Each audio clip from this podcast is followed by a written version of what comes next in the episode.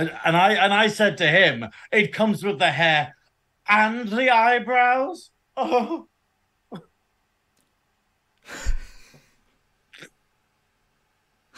There's no context at all for anyone watching what we were just discussing there.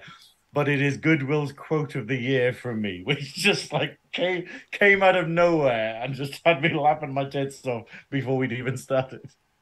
Hello. Space. The final frontier. These are the voyages of the starship Adequate. Our continuing mission until we are cancelled and replaced by something far superior. To review every Star Trek episode and movie in existence. To seek out new guests and make them very uncomfortable. To boldly go where many other YouTube Star Trek shows have gone before. It came with the eyebrows and moustache. It is Friday night. It is Trekking Up North. We are live.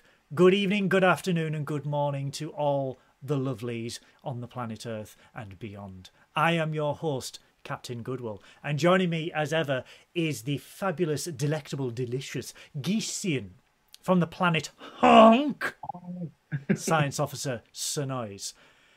They will never know what we were on about. They, they, they will at some point, I think. But, oh, uh, yeah. I do declare.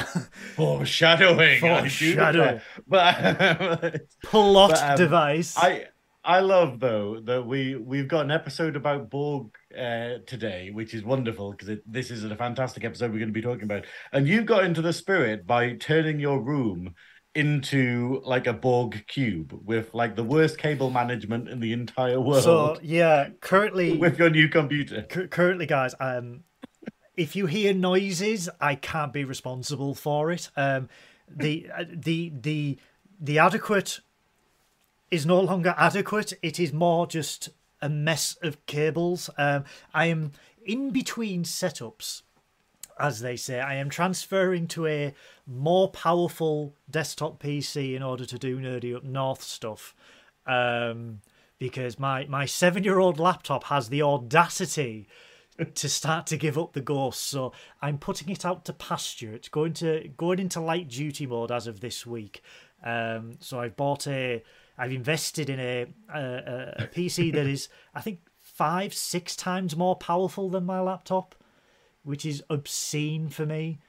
Well, that is crazy, that amount of power. Mm. I, I do like the idea because the last two weeks we've basically gone, oh, when, yeah. whenever we start the stream, we're like, is it is O B S going to die? It, it ah. died earlier on and it froze and it was like, I was like, keep it, I'm giving it all she's got, Captain. Um, yeah. But I've, I've like, the, the, everything came this week. I like, everything was down to be delivered tomorrow. Everyone came today. The no, no, no. The tower the, the, arrived today. The tower yeah. arrived today, but everything was like everything was scheduled for a Saturday delivery. So I was just like, I can do one more episode. It will be chill. Everything will be sorted. Yeah. And then they were like, nope. Your cables, your monitor, your table, everything is here. But I'm just like, fuck. Uh, so I, I've sort of ripped out half this room and rebuilt it and wired it and everything. But everything is just. So I've got like a keyboard with a microphone and I've got a wire here, seven wires there, the laptop is overheating in the corner there. It's just like I'm trying to keep everything like thing, but uh, yeah, it's it's been crazy, but this is the last episode of my old laptop before you get a new shiny looking version of Trekking Up North with yeah. everything performing a little bit better. But I mean I, I, lo- I love how though everything got delivered today and you could You could have just left it in boxes mm. and then done it tomorrow, as was no, the no, plan. No, no, no, But no, we no. all know there is a thing that stops anyone actually doing that. You know, as soon as it gets delivered, it has to be set but up. But I had plans. I had plans for tomorrow, and the, the desk came, and the desk was like big and shiny and new, and I was like, I'm going to build this, not realizing that it's nine o'clock on a Wednesday. And really, I should be like relaxing. And I was like, no, but it's yes. I think everyone in Nerdy Up North has, has sort of thought that I need to get a life because I I've just been buzzing over my new shiny desk with a wireless charger in it, and I'm just like, you can put my phone on it, and I can charge it with the power of air. It's brilliant. Um, but no, like so, I'm in between setups. But other than that, how are yeah. you, Synoiz? I'm good. I'm good. I'm finally not ill. Like, it was just awful. That illness I had. Luckily, everyone seems to have it at the moment, so everyone can empathize. Because uh, it just vanishes for a couple of days, and then it comes back again. But uh, yeah, so this weekend was a total write-off, which was awful. Uh, and then Monday was a bit of a write-off. And then Tuesday, I'm perfectly fine. I'm like, okay, right, cool. So I've managed to actually get, feel like I've caught up on things and uh, got, got some stuff done, which is quite nice. Cool. And yeah, and just enjoying doing this again. And I'm actually going to be streaming after this, which is nice because it's been like two weeks now, three weeks. I can't remember. Jutala, he's going to be streaming. Ooh. Oh, so will you? Be, speaking of French, will you be streaming? Speaking of shit Canadian, shit Canadians. Will we'll get to the nice Canadian shortly, but uh, will um, will you be streaming the what was the game called again? Uh, oh, um, Ad Infinitum. That's yes, I'll be streaming the wartime game again, which is the first game I played to make me jump because it is very very creepy. But uh, yeah, we'll see if I can get a bit further on that. But. Uh, Yeah, I'm excited for it, but it does actually freak me out, which is good. That is that is but, um, fan dabby dozy. I can't wait for that. We but, do love her streaming.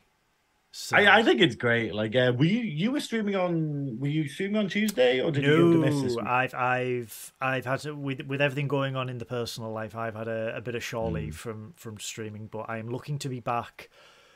Oh, uh, possibly the on a uh, week on Tuesday. Once I've got mm. everything set up, I want. I don't want to. I want to get everything installed and get everything like set yeah. up layout wise. Don't before. rush it, man. Uh, so I've I've got a few games planned, um, and ironically, mm. we were.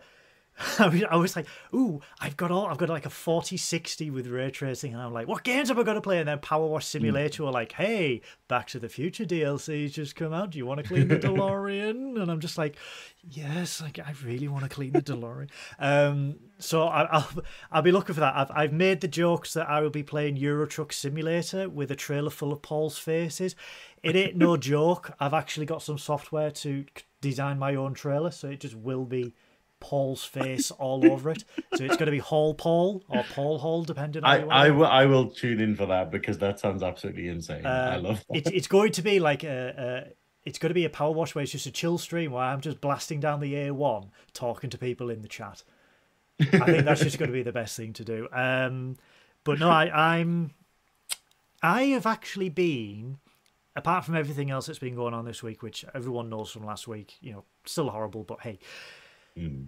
I have been planning guests for. Oh, but this is the this is the crazy thing because the floodgates have opened now. Mm. Now that the actual uh, now that the actual strike is over, it means that we can actually go to people and be like, "Hey, tell us all those things that you weren't allowed to tell us before, and also, do you want to come on the show?"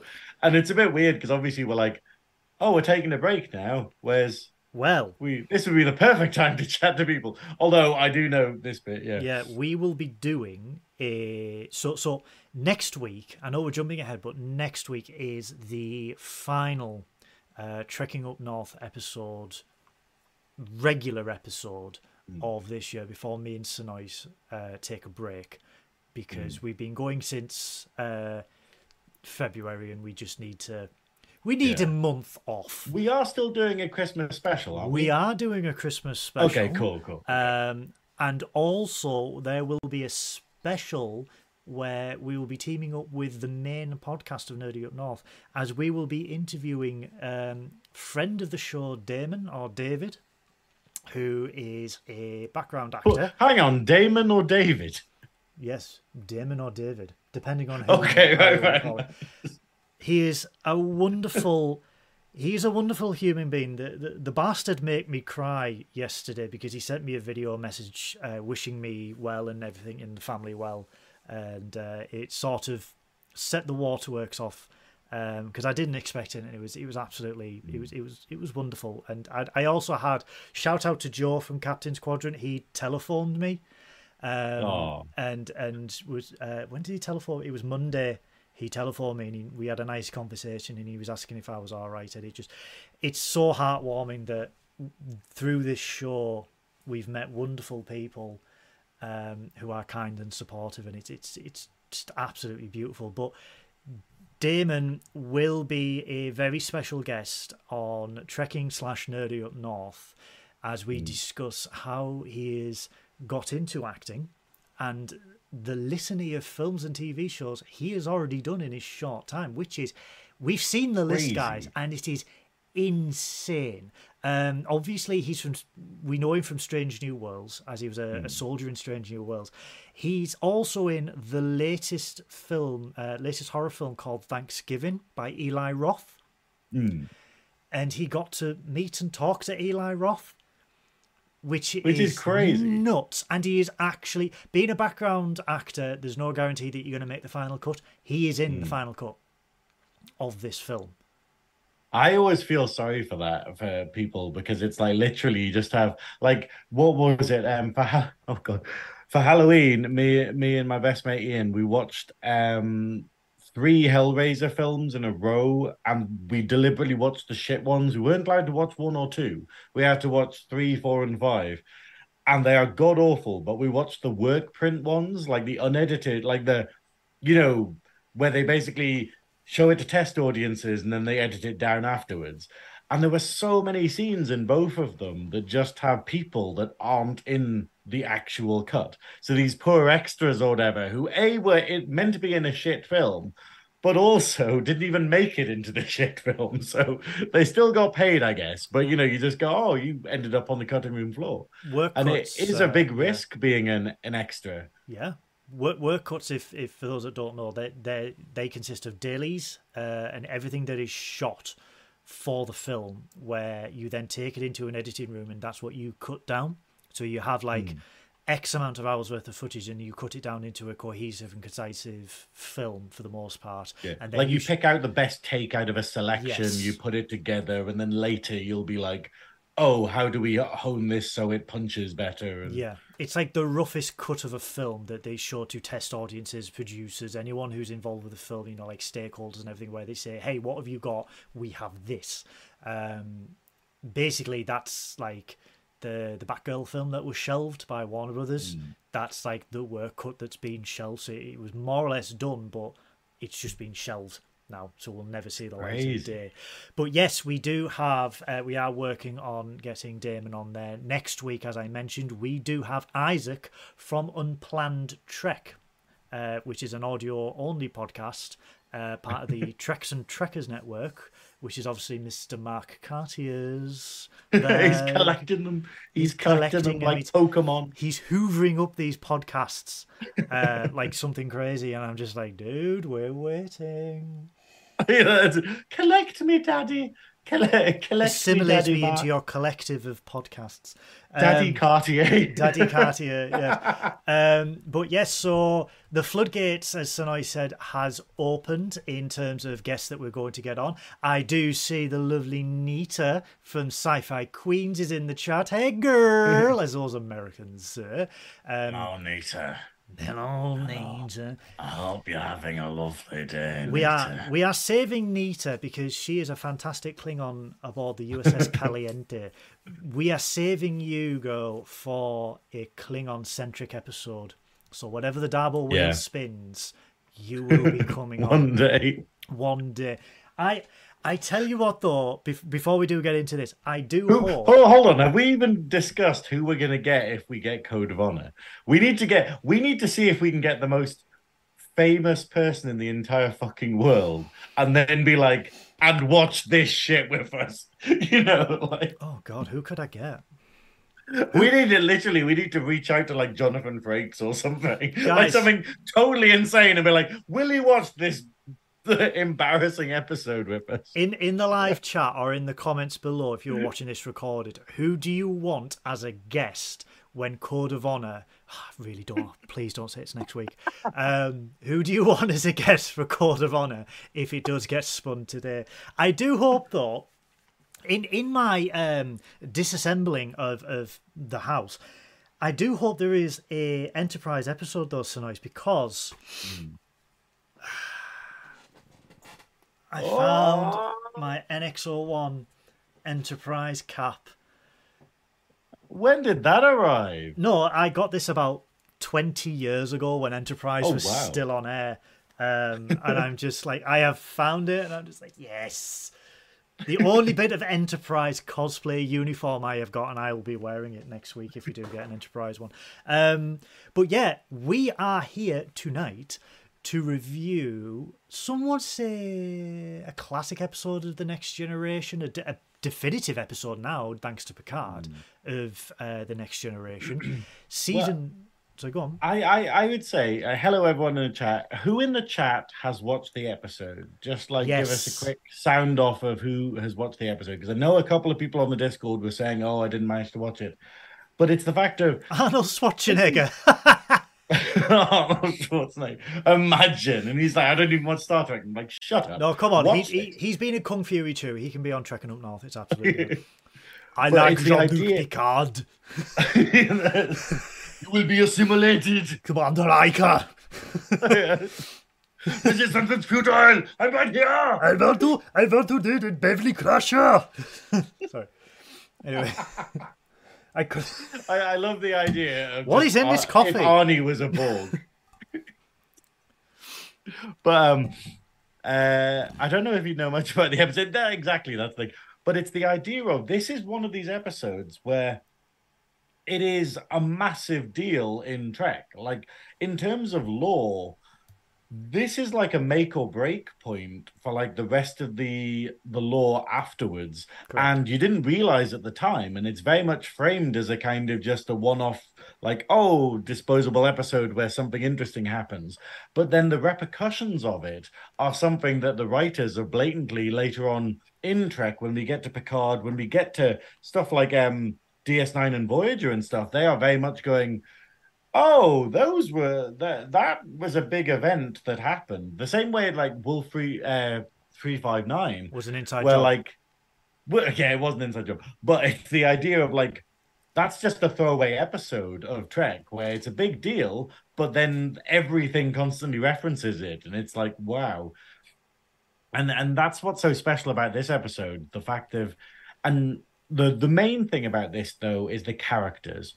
Every character gets a wonderful portrayal in this. Every character gets to be themselves. They get to sort of have their own stance on the situation, and they get to, I don't know, you just feel like you walk away being like, wow, this is some good writing and some good acting. And, like, yeah, we get Guinan. We get, like... A lore on Guinan, but also we get to see a different side of Guinan in this episode, which I think is wonderful. I think I yes, also... I'm gushing about it, but this is phenomenal. This episode, this this is a Crusher and Geordi centric episode because we get to see a side of Crusher where she just butts heads with the chain of command, with authority. Mm.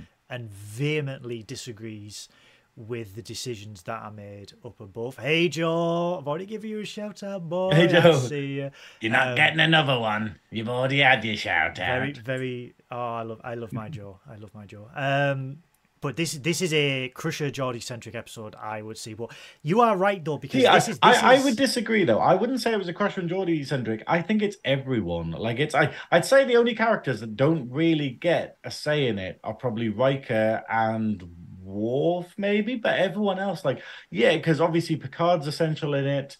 Uh, you know, Geordi's essential in it. Well, Data... No, Data doesn't.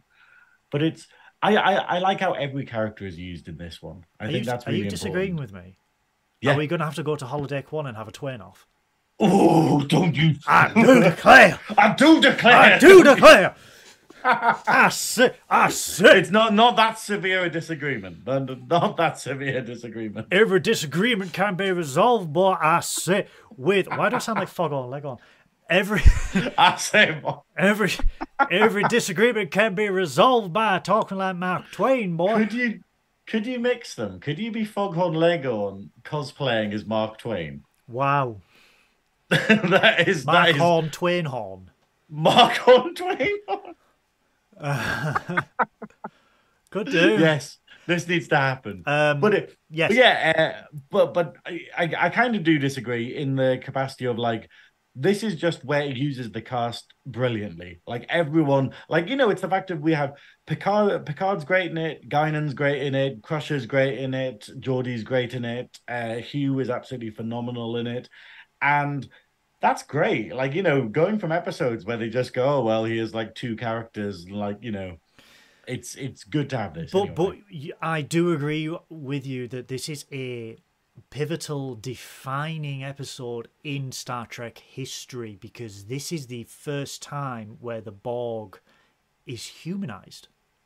Because mm. up until this point, we have just known the Borg as mindless drones. They are a hive. Mm. They are just bent on assimilating and destroying. You know, they are something to be feared of. And this allowed us to have insight into the collective. This is the first time we hear about the hive mind, where, you know, they can hear voices, thousands of voices within their own mind, and they feel alone. And the the sense of there is no individuality, and the fact that the the Borg, um, it's it's sort of like the beginning of the lore of Borg from the viewpoint of Guinan, mm. from the viewpoint of of Hugh, and this is the episode where writers took Uh, inspiration from for everything going forward in The Next Generation, in uh, Voyager, especially First Contact, uh, Star Trek Enterprise, and then obviously Star Trek Picard, where mm. Jonathan Del Arco came back. Um, and it, it, it is, it is, it's our Dabo Wheel is very, I think it's very symbolic of its choices over the last few months, because it's been episodes that have either been linked together uh, or linked by Star Trek Picard, bar, well, I, bar obviously see, I, the original I, series. I don't know, because I don't know if we've just been really, really lucky, or if we just didn't realise how much of Next Generation is entwined with itself. Yeah. Like, and just how good Picard is. Because the problem is I started watching, like, obviously I watched the episodes around it, and obviously we get the... We get the crazy one where... Um, Sorry, I just, I just saw Lee's chat there. It turns out the real treasure was the people we assimilated along the way. I love that.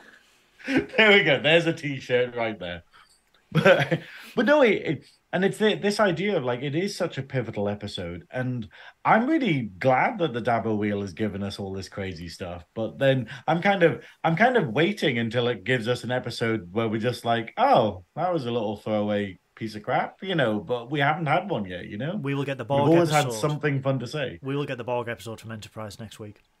But I think I think the wonderful thing about this is, like you're saying, it defines the Borg, and it's difficult because I'm so used to all the lore that we get in Voyager and all the uh, lore that we get in, like, First Contact and stuff, that I'm like, oh shit, yeah, this is the first time that we actually engage with the Borg in that way, because they've always been this faceless enemy, like this sort of this threat, but where there's no reasoning with them, there's no sort of humanity or whatever to them, and we don't really think about their component parts. And this is a wonderful, obviously with Star Trek always being big on the politics, this episode carries a wonderful little message of, like, your enemies are human too. Like, there's uh there's always something with any enemy that can be sort of like um Uh, worked out. Because, like, for instance, I was talking to someone the other day, and obviously my stance on war is basically that I'm pretty much a pacifist, where the idea of going, it's very incredibly rare that we need to settle things with war or violence and whatnot, especially with Re- Remembrance Day last weekend, where it's the idea of going, cool, the way we need to respect the fallen is by not having any more wars and stopping that happening, because that's the biggest respect you could give to, like, people who, like, struggled through that. Uh, and this uh, effectively, like, because when it's us and them, people just justify it. They just go, oh, well, they're Arabs, so we can just shoot them because they have a way of life that's different to ours and stuff. And you're like, yeah, but at the end of the day, they have families and feelings and likes and dislikes. And, you know, when you drill down to it, they're not an evil, they're just a person with reasons. And it's wonderful in this episode that we kind of get that dichotomy of the Borg, that we get the peeling the shell off and being like, oh oh I, underneath all of that, they're not robots, they're people, and the feelings are still there. And obviously in Voyager we learn about what's it called, um Unimatrix One. Yeah, Unimatrix one, where we just go, oh, wow, they are actually still human and conscious and dreaming. Sorry, Unima- Unimatrix zero. Sorry, yeah. Oh, yeah, that no. Unimatrix one, that, that's where they upgraded it. They gave it shiny new graphics, but it doesn't work on old... The ray tracing shit, but yeah, they won't. Yeah, that's it. You need one of those shitty uh, meta head headsets for it. Yeah. But yeah. But no, that's it. And we learn that they're still human at the core of things, and that's part of what makes them Borg in a weird way, where it's suppressed, but it's essential for the collective running. And it is kind of fascinating a little bit. Like, but yeah, anyway. It's, but it's that, that's the political message that I took from it, but, where you're just going, yes, they're an enemy. Yes, we should wipe them out. Oh, but they actually are people at the end of the day. You know? Yeah, because it's it's very easy. It's very easy in war to see the enemy as just an enemy and not realize that they are also human beings who were born, were raised, were, you know, have learnt and loved and laughed and everything. Live, live, laugh, limp biscuit and what have you. Um, and it's, I just love the idea that there's a Borg cube somewhere with a sort of with terrible cable management as is normal, but a live, laugh, love sign in the background. I mean, yeah, I'm literally living in a Borg cube when we think about it. Sh- shall I just turn everything green? Hang on, let me just... let me, let me just let live, me, laugh, resistance is futile. Let me, let me just... There we go. there so, we go. Uh, okay. Yeah, so I'm I'm currently in the Borg cube. Uh, but yeah, yeah it, and it this is a poignant episode because it, it goes, hey... we are at war, but let's not real. Let's not forget that the enemy that you are fighting, yes, they are mindless drones, but behind the facade of the mindless drones, they are still people who were people, who were individuals, and their consciousnesses are still there. And how easy it is once they are disconnected for that person to regain their, not memories, but individuality. Yeah, I mean, that's it. We can we can see the collective as a metaphor for brainwashing or doctrine, where it's the idea of any enemy or whatever, any, no matter how like crazy or like sort of convinced that their way is the right way, you know, once you get past that doctrine, you know, that smokescreen, you go, oh, actually, I can reason with you, and actually, we have common ground, and and that's this is a wonderful thing though, because It, this episode does that, but it doesn't soften the Borg in the way that Voyager does by making it so that they're easily defeated. Yeah. It kind of it kind of makes the problem harder, effectively, because obviously, as we'll see in this episode, they go, cool, we have a way to wipe out the Borg. And then they go, oh, oh, it's a lot harder to attack the Borg now that we know that actually they're people underneath all of that. Yeah, it's it's easy to, yeah. It's easy to go, we will commit genocide. Quotation yeah. marks, and then they go, oh, actually, they, they are still people, so they are not completely just undead hives. They are actual living individuals. However, they are yeah. dormanted because they are in a, a collective, and so so yeah. It's it, it was it's really interesting. Let's let's get into the episode mm-hmm. um, because the the whole episode starts. And again, loving the Next Generation four five eight five four point two. Series I, five, season five. I wrote four, it five. down because it is so lovely that day. Four five eight five four point two. Like he, he just bounces over it. I love it. Yeah, and keeping with the tradition that started with the Next Generation, that it's four, and then the season number. So it's season one was four one, four two, four three, four four, four five. So if you're ever watching something on T V and you go, "What season is that?" Listen to the star date, and then you'll go, "Season six, season five." Um, They are charting um, six solar systems, um, and they detect a signal from a star system that they are currently in, and it's emanating from a small moon orbiting the fourth planet. They uh, go to the moon. Uh, Riker and Crusher with a medical team beam down because they could be potentially survivors because they think it's a distress signal. They beam yeah. down. They see a lot of wreckage, and when they pull some wreckage away, they see... the Borg. It is a Borg. Le Borg. Le Borg. Le Borg. Um, Le Borg. Le, le Borg. Où um, est Le Borg? Yeah. Avec, avec moi, Le Borg. Um, oh, no, sorry, Borg is Swedish. Ooh, the Le Borg. Um, Fleur de Borg. Fleur de Borg. Uh, but there, the, the life sign that is very weak turns out to be a Borg drone. Mm. So, They contact the Enterprise. They confirm that they have found the Borg. And this is this is the first... And this also ties into First Contact.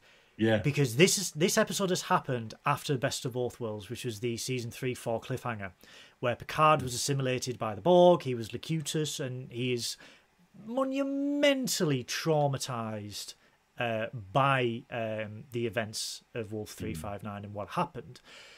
They contact the Enterprise and say to Picard, they have found uh, four, uh, five uh, Borg. One is alive, four are dead. I love the camera work on this, where it just it tracks close to Picard, yeah. and you can just see in. I mean, this is a testament to Patrick Stewart's acting, but you can just see that switch go off in his it, head, and his yeah. first instinct. This is the captain of the Federation flagship, who is, let's be honest, by this time a war hero, a master tactician who is not afraid to fight. Mm. This is a captain that just goes, "Get back. We're gonna run." Yeah, and that's it. It, it. It is so fantastically done. The fact that you can just see the panic on his face, yeah, and it's masked because, like, the the wonderful thing about Picard is that he doesn't talk about feelings. He's very much he's but, stonewalled, but you, and stoic. In, yeah, in he's he very stoic. It. But then yeah. Patrick Stewart plays him so well that you can still know everything that's going on, and you know that there's an internal battle in this. Yes. But it's the idea of, like, that that P T S D that just kicks in as soon as the Borg come up, that he just goes, okay, we need to get away from here.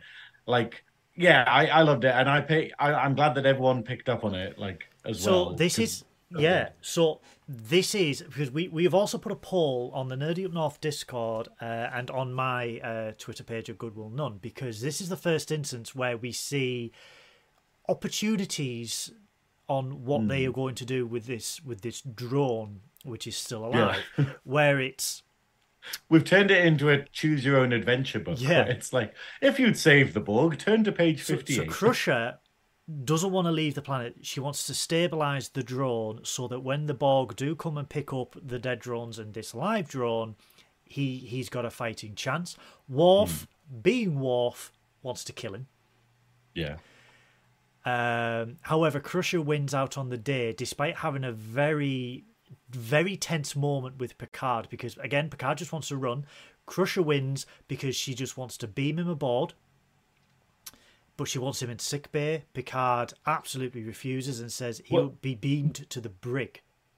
What we have is we have two arguments behind between them in this scene, where yeah. she doesn't want to leave the Borg, and uh, he acquiesces and goes, oh, okay, cool. He's like, okay, we'll beam it aboard. And then they have another discussion. And then he's like, okay, beam it to the cell. And then she's like, no, no, send it to sickbay. And he practically yells at her saying, no, it's going to the cell. You can do your work there.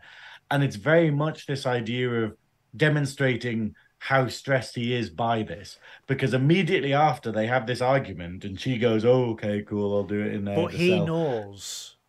And this is, that's it. He knows how dangerous this yeah, is. Yeah, he knows. And he, he he cannot describe to the crew how dangerous the Borg are, because the only yeah. way they could truly experience it is being assimilated. So he's got mm. the upper hand when it comes to intimate knowledge of the Borg. They do have this argument. Um, Crusher I, sort of wins out because they beam uh, the, the drone aboard. We do get this mini... therapy session with Troy, who this is this is it. You know, this is Troy's well, only contribution well, to the I, episode. I, I just wanted to mention before then is we get a wonderful little scene, because Data doesn't have too much to do in this episode. No. But what we get is basically when Picard goes, no, he's uh, we're teleporting him to we're transporting him to the cell, he storms off to his ready room, and then Data looks at him going off. Uh, pulls a face and then turns around to look at Troy. Yeah. And then Troy acknowledges it, gets up and goes into the ready room. And it's this wonderful little thing of going, Data doesn't do feelings. Data doesn't understand feelings, but he can acknowledge them. Yeah. And even he is aware of this change that has come over Picard and is effectively going, hey, I don't know anything about this. Get on it, Troy, you know. And it's this silent little scene we get, which is just phenomenal. I love I which loved is, it. Which is why um, classic classic Star Trek. It doesn't have to overact, it doesn't have to cry or anything like that. It's it's simple. And again, this this was displayed in the the first episode of Picard season three, where again mm. it was just eye contact. Yeah, and like, the audience knew just from the eye contact what was going on, what they were going on about. And it's the same with Data and Troy. Data, like Synoiz has said, cannot. He, he he has no emotion. He is not programmed. He has a chip, but he doesn't. He doesn't know emotion. Mm. Senses that there has been a change in Picard's behaviour. Looks at Troy, who also senses this change in behaviour, and Troy goes into full H R mode. Goes yeah. follows Picard into the ready room, where she's just like, she knows obviously the trauma that Picard has had, because at, at the end of Best of Both Worlds, he goes through that full therapy with Troy, because, you know, at the end of Best of Both Worlds, it's like, where do I begin? Yeah. Which is, yeah, where, where would you begin with something as traumatic as that?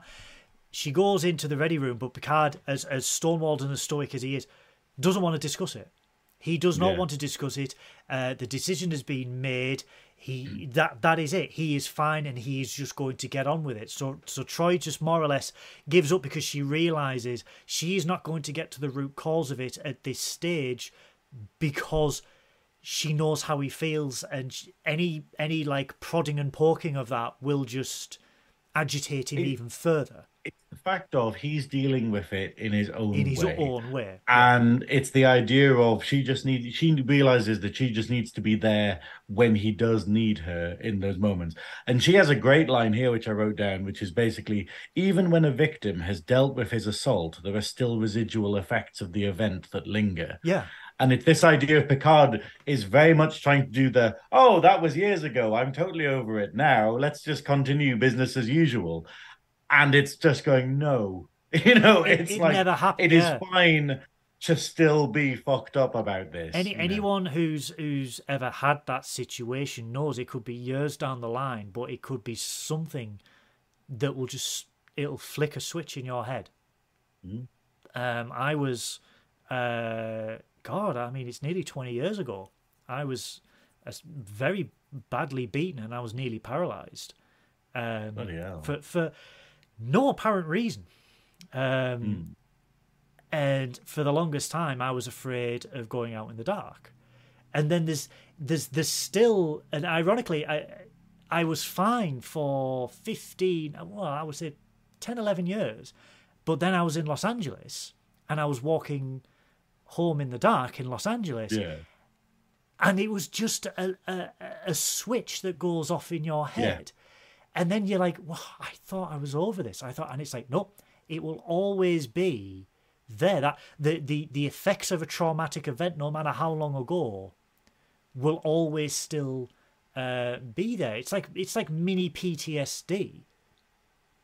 And I think it's very important that basically this episode came out like, and you know, they, we have this little scene here, and it's a, effectively addressing like, you know, Vic, you know, like the victims, mm. and this is coming after the Vietnam War in America, and this is obviously, you know, a lot raw. of parallels to yeah. yeah, that's it, Gulf War, and there's a lot of parallels to obviously like rape and whatnot, where it's the fact of, you know, Troy mentions, look, you were assaulted, you were mutilated, you know. You know, it's okay not to be fine about this. Yeah. And and it, it's like you're saying, it's very much like people who have suffered like that, you know, it's fine that they get twinges. Like you'll get stuff where if someone just touches you a certain way, your brain will just be like, nope. And you yeah. don't mean it to happen. And then you can control it. And the the the trick is reeling it in and going, oh yeah, cool, don't don't react that way kind of thing. But the brain immediately went there. And I think it's cool that we're getting the depth of these characters, that this person who started off so strong is having these moments. And it's wonderful that in season three of Picard, we kind of get it where Picard is kind of fine with it now. Like, well, he's not fine with it, but basically, like, where he has the discussion with Jack in the bar, where he's, like, going, hey, rain your fucking hate on me. Like, you know, or, like, you know, with, um, he's just like, rain your hate on me, because I'm used to it. I can deal with this now. You know, and I, I'm still not perfect, but, you know, and, and that's a wonderful little uh, progression, and this this episode is part of that tapestry of Picard's. It's the first like, pass uh, of healing. This is the yeah. this is the first, because like I said, this is the first bit of interaction Picard has had with the Borg since Best of Both Worlds, and he plays, like Patrick Stewart plays it absolutely perfectly, because the next scene when they're in the brig, um, Picard visits the drone who is still unconscious, and Crusher states, you know, that some of the cybernetic implants are, are damaged uh, and they mm. need to be repaired, otherwise he will die. But she originally says, well, they need to they need to come out. They are damaged, they need to come out. And this is the first insight we have to Borg physiology, because Picard goes, the body becomes dependent on the cybernetic implants that mm. are put in by the Borg. If you take them out, he will die. Crusher then goes to Geordi and goes, well, can't you just synthesize these new implants? Geordi's like, well, I could, but I need to know the root cause of the programming. This sparks an idea in Picard's head where he's going, well, if you can do that, maybe we can learn the root cause uh, programming of uh, these these implants, the subroutines of these implants, and the you know the the sort of uh, I don't I don't know how you explain it in software or anything. Basically, the the um, what what do they call it? Like the not the algorithm, but sort of like the programming of the chip, yeah, well, because the effectively you could put something into the code, because the fact is there'll be so many little subroutines that you have inside them that it's easy enough to just put something in that just goes, oh, by the way, when you access this, run this as well. And that's where this idea of, could they implant a virus or something malicious into his code and then send him back into the collective? To disable the Borg, because with the, the Borg, as we know, as they are a hive mind, once this drone is connected, it's essentially like um, if anyone works in an office or anything like that, or, or mm. works with computers, where your work will say, if you receive something suspicious on your P C, the first thing mm. that you must do is either rip out the Ethernet cable or turn off the Wi-Fi. Mm. Because if you have got a virus on your machine, as the machine is networked, that will then spread like wildfire. What they want to do, what the crew of the Enterprise want to do, is essentially program a virus into the Borg drone, send him back to the collective, and when he is then synchronized with the collective, that will then spread like wildfire throughout the the hive mind, disabling them. We and, and this is the crazy thing, like, as uh, we'll get into it when they actually when Data is explaining the plan later, but it is actually actually kind of genius the oh, way that it would work area. Because sorry, I'm just yeah, so I, the, the, the, the chat is wonderful tonight. Borg MILF one oh one wants to connect with you. She's forty-nine and she's in Redcar. No, you're all right. But yeah, I, I love the idea of just all you do is put spam into their actual, into the collective. You just start putting pop-up ads in. Well, that's essentially, though, you, you say that, but that's really what the plan is, as we find out We're, later in the episode. No, not necessarily, because, you know, if it was like, if it was like a pop-up or something, that would be like a sort of an annoyance. What they actually are planning is the idea of making it so that you just break everything, because a pop-up is something that might slow things down or whatnot, but what they want to do is they want to put something in that the Borg will uh oh like they can't solve. They'll dedicate res- yeah it's a yeah. problem they can't solve, so they'll dedicate resource to it to the point where they'll have so much resource going into it that it then, because they can't just give it up. It overclocks like they can't them. Just not understand it. Yeah. And then it'll just lock everything up. And you're just like going, and it's it's a wonderful idea. And it's crazy thinking that this came out in like nineteen ninety-two. I mean, essentially, we could have just tasked them with mining Bitcoin. We, this is the thing. I mean, what a, that's a lovely waste of energy as well. But thankfully, I think it's dead now. But um, for now, for now, oh fuck it up. Yeah, but yeah, um, install Windows ninety-eight. That, that um, crypto guy got sent to prison for lying about his accounts. And yeah, stuff. Not enough. Um, that's Crazy. All I'm going to say. Um, but yeah, so that is that is the general um, idea. Um, shout out to the Picard jacket, which makes an appearance, which is the. There, no, straight on the screen now. Where is it? Straight on the screen now. The Picard jacket.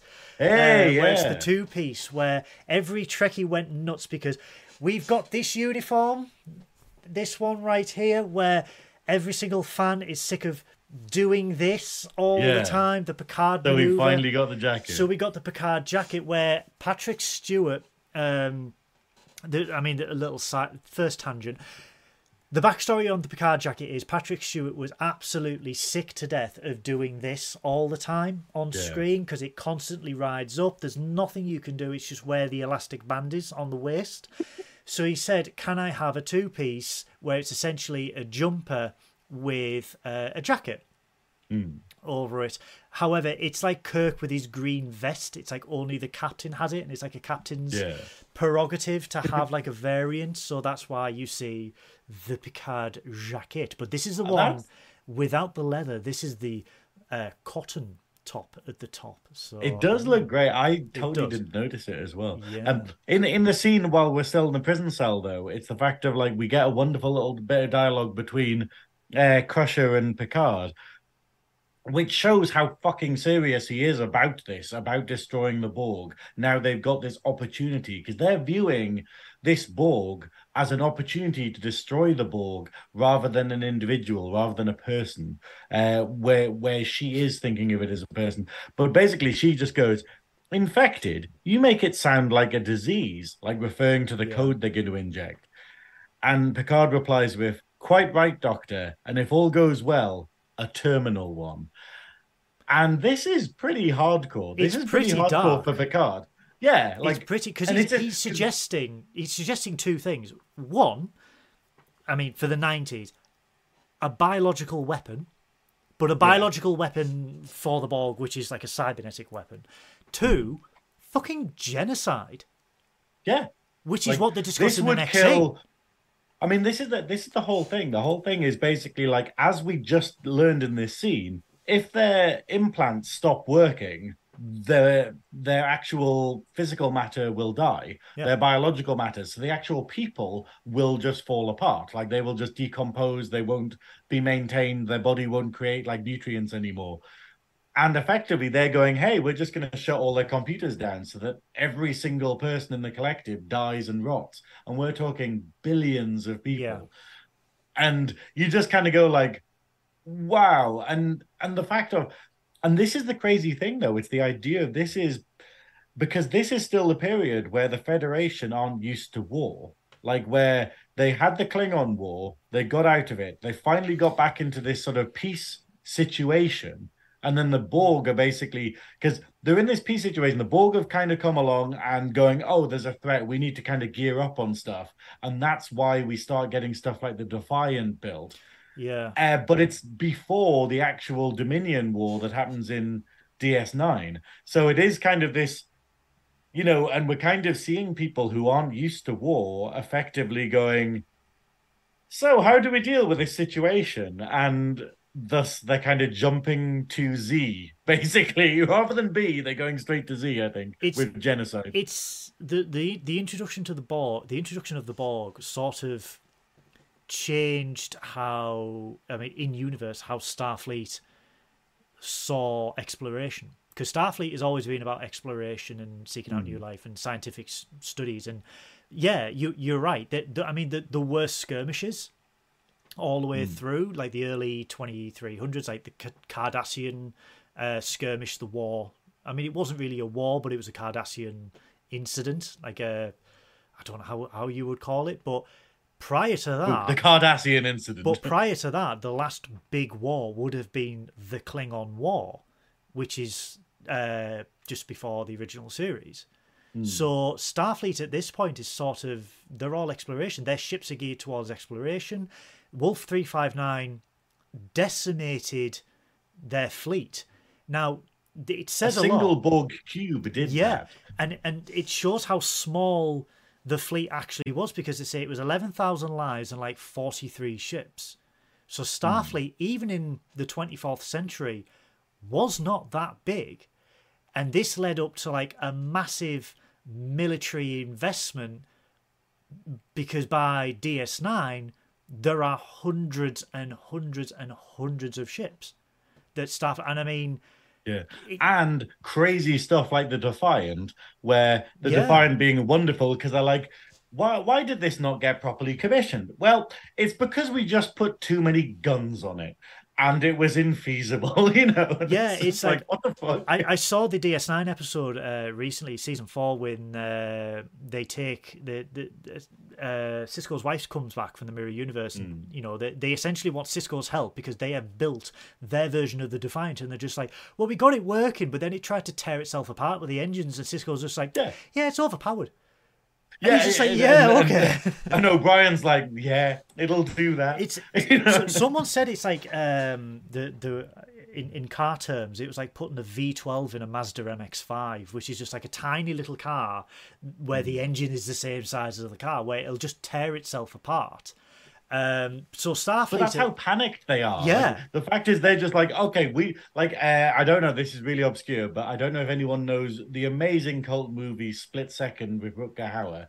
Uh, but it has one of my favorite lines in cinema, in which is like, "We need guns. We need big fucking guns." Yeah, you know, and and that's effectively Star Trek is Star Starfleet's reaction and, and to meeting the Borg for the first time. Th this is how you get stuff like the Akira class, which is what the U S S Adequate is. It's an Akira class where it's just like, how many torpedo tubes? Of which I know this. Oh yes, you know that. Well, yes. You... I'm inside it. I don't know what it looks like on the outside. I, Fuck it. a little a little shout out, uh, and I, I haven't printed it out, but Mike Overton from Clone Star Podcast has. Mm. Um, created a certificate for me uh, that sh from Starfleet Command appointing me as captain of the Adequate, Akira class, U S S Adequate.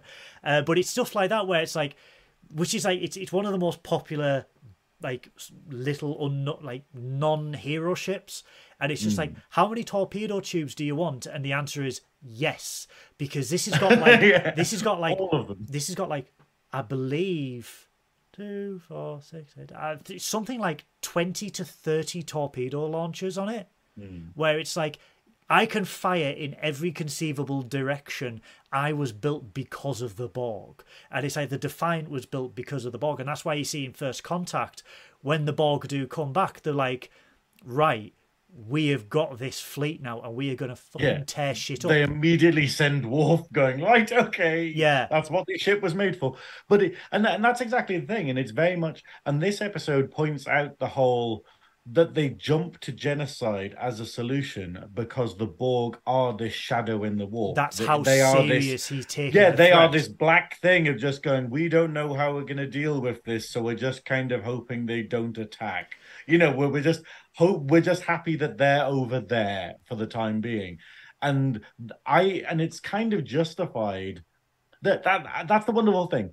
Everyone's actions in this episode are justified. That's why we did the poll, because everyone has a reasoning behind their stance on things. And at the end of the episode, and... we'll reveal the results of the poll, because it has been quite divisive mm. all the way through. The has day. it? Yes. It, it I checked really it earlier, has. but I don't know what's happened now. Really hey, Damon, how you doing? We we were just talking about you. We were all talking, ab course, we were talking about you, Damon. Because I was like, oh my God, oh, Damon. Oh, oh my oh, God. So dreamy. He worked with Eli Roth. Uh, Eli Roth. Thanks, Roth. Thanksgiving, yeah. as they call it. Thanks, Thanksgiving. Thanksgiving. Capital Thanksgiving. F. Capital F for thanks. Uh, You've got to get enough spit out when you say Thanksgiving. As soon Roth. as, as soon as get we out know, my guys, pub. It, this is this is what we're going to have to do, guys. As soon as we know that Section thirty-one is going into production, or mm. um, Strange New Worlds is going back into production. We need we need to bang the fucking drum of Star Trek to say, get him back on screen. Yes, because he needs to be back in Star Trek. He needs the the love that this dude has for Star Trek. He needs. We are living vicariously through him. He is living I, I... the dream. I think it'd be I think it'd be great to get them back, because it's the fact of like Star Trek is always you've always loved when you get like the extra that appears again, you know? Yes. Where you just have a couple of episodes and you're like, oh, that ensign was in a previous episode. He could be the new episode. Jeffrey Combs. They came back, you know, they they got them back, you know. He could be the Jeffrey Combs of New Trek. He could play but several Jeffrey different Combs, roles. The Jeffrey Combs of New Trek. No, no, no. Jeffrey Combs is the Jeffrey Combs of all Trek. This could be Jeffrey okay. Combs two point oh. So he could be he could be like, I was a soldier in Strange New Worlds. Now I'm a lieutenant. Now I'm flying across the bridge as the Enterprise gets blown up. We could do this, guys. we could we could have I quite like the idea of this extra this extra character having an asc- an ascension off screen. But we could where the next time you see them they've been promoted. And then by the end there's some weird Q god. And it's like, maybe we should have been covering this in an episode. But, but, but we never could create, mind. Hear me out, we could create law. So Damon that we see in Strange New Worlds is the great, great, great, great, great grandfather of T N G Damon, who we see in Star Trek Legacy, who is also the great, great, great, great, great, great, great, great, great, great father of the Damon we see in the Starfleet Academy series. It's in the thirty-second century. And then I mean, we... in Section thirty-one, it could be like the Multiverse of Madness, where Michelle Yeoh just visits every single Damon in all the timelines. And it's just the same. And they could be like, that dude looks familiar. He's like, no, that was my grandfather. Anyway, and then just okay. move on. Lee, Lee, I'm afraid you need to get on Photoshop and you need to uh, Photoshop Goodwill doing the Always Sunny, you know, the, where he's got the massive board behind him with all of the lines. That's what that was, Goodwill. We're moving on. Hello, Cayman. Um, but yeah, um, I, I we'll, love... I love this, is this the scene where they're talking about morality in the ready room. Yes, this is this. No, no, no. It the ready room or it's the, it's the, observ- room it's the obs- observation lounge, my dear, my dear Synoiz. Because Crusher really has serious concerns because she's she's more or less, she's not saying it, but she's like, you guys want to commit genocide. I think she does say it. I think she the word is bandied about, like in its. And and it is interesting because, like, the archetype that we get from Crusher in this episode is just caring, yeah. where she is very much kind of oath. like, yeah, it is, and it's and she's very much a mom in this episode. She's very much a person who's just like, hey, I don't really understand the bigger picture, but could we just not kill people, you know? And and obviously, it's very naive in the scheme of things, but. It's valid. It's yeah. a fully valid stance to have. And she is kind of voice of reason because, like, everyone in this could be, is wrong and also right. Yeah. And, oh, that sounds so confusing. But, saying but it. no, because as, as the Borg regains consciousness, Picard is just still steadfast. He's like, we are proceeding mm. with this plan. I am the captain. I am giving the orders. This yeah. is like, this is, this is hardcore Picard. This is where he has no feelings. This is the mission. This is what they are going to do. If you don't like it, step aside because someone else will do it. This yeah. is how. This is like legit, serious Picard, which mm. is like something you.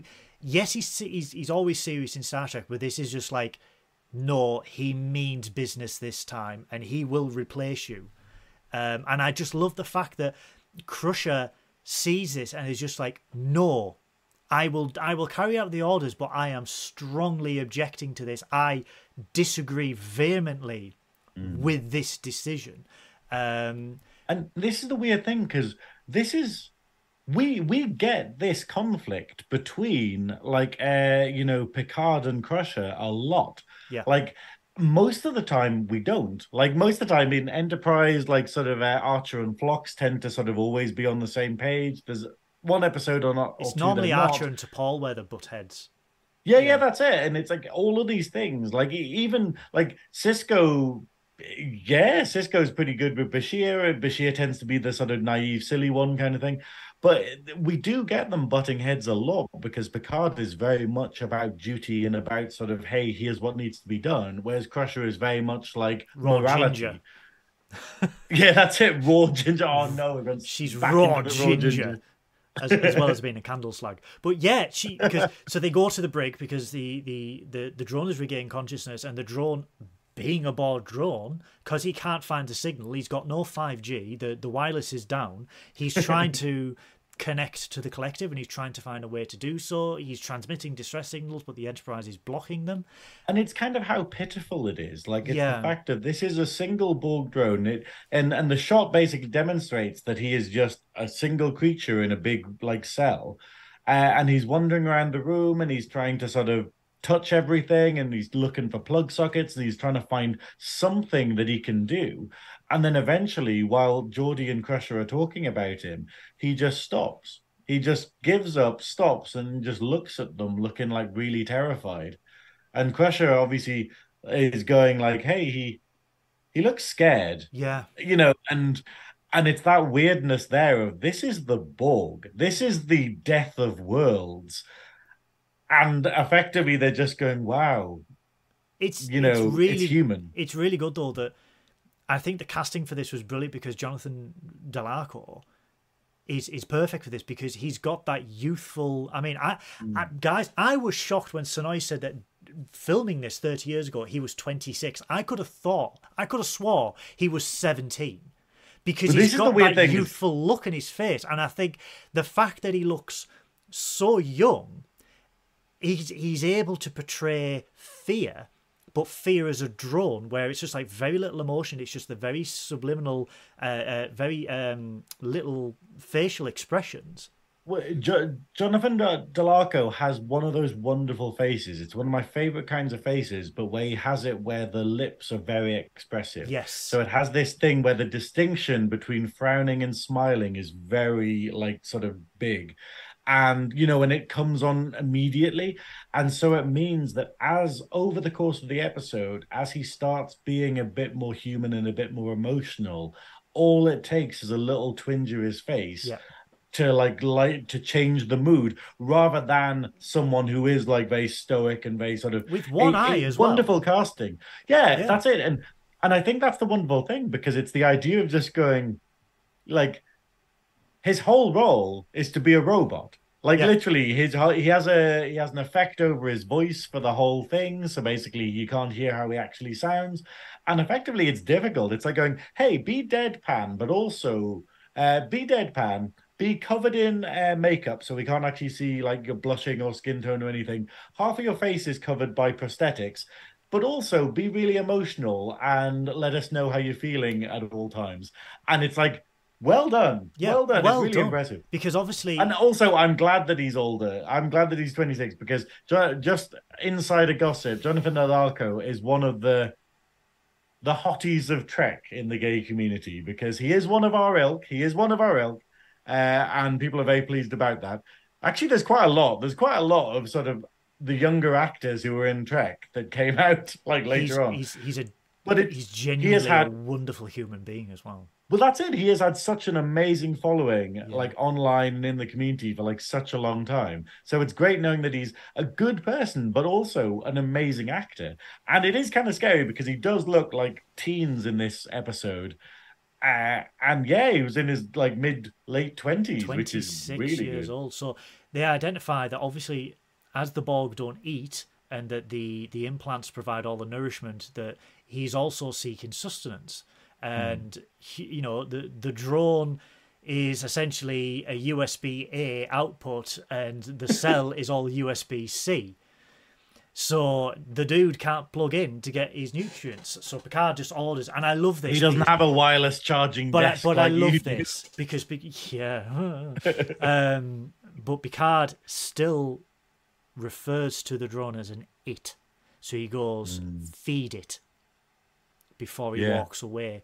I do like the next scene, though, the fencing scene, because only on a Galaxy-class starship could you have a fucking fencing room. That is how middle-class this ship is. Well, I wasn't sure if it was the holodeck, and then it's no, like... It's a no, fencing no, room. No, it's a room. Yeah, it's, it's actually... There's a, there's a, there's a Starfleet but, decal. But the two people that use it. Yeah, there is a Starfleet decal on the backdrop that says fencing. The the I mean... This is how big a Galaxy-class starship is, where it's just like, should we have, like, science lab, uh, you know, zoological yeah. reserve? No. We need fencing. Well, this is the thing that even even in the uh, the end, the original Enterprise uh, that we had in the episode that we did last week, the they alley. mentioned that they've got tons of labs. And obviously we only see one of them because budget. But the idea of they're like, no, no, we have loads of labs do it, like working on this. And you're like, yeah, I kind of forgot how big the ship is technically, but it's because everyone fucking teleports everywhere. Practically. Bowling alley on the. But they're like, oh, Enterprise. I need to get from engineering to this. I need to get across fifty decks, and then you're like, you did that in five seconds. How? Because there was no exposition. So, um, yeah, a nice little fencing scene between Guinan and Picard. Uh, Guinan, Whoopi Goldberg, as we all know, huge Star Trek fan, very wise in, in you know, she she is essentially the the wise bartender that was introduced in season two. Um, and Guinan doesn't really understand why Picard brought the drone aboard.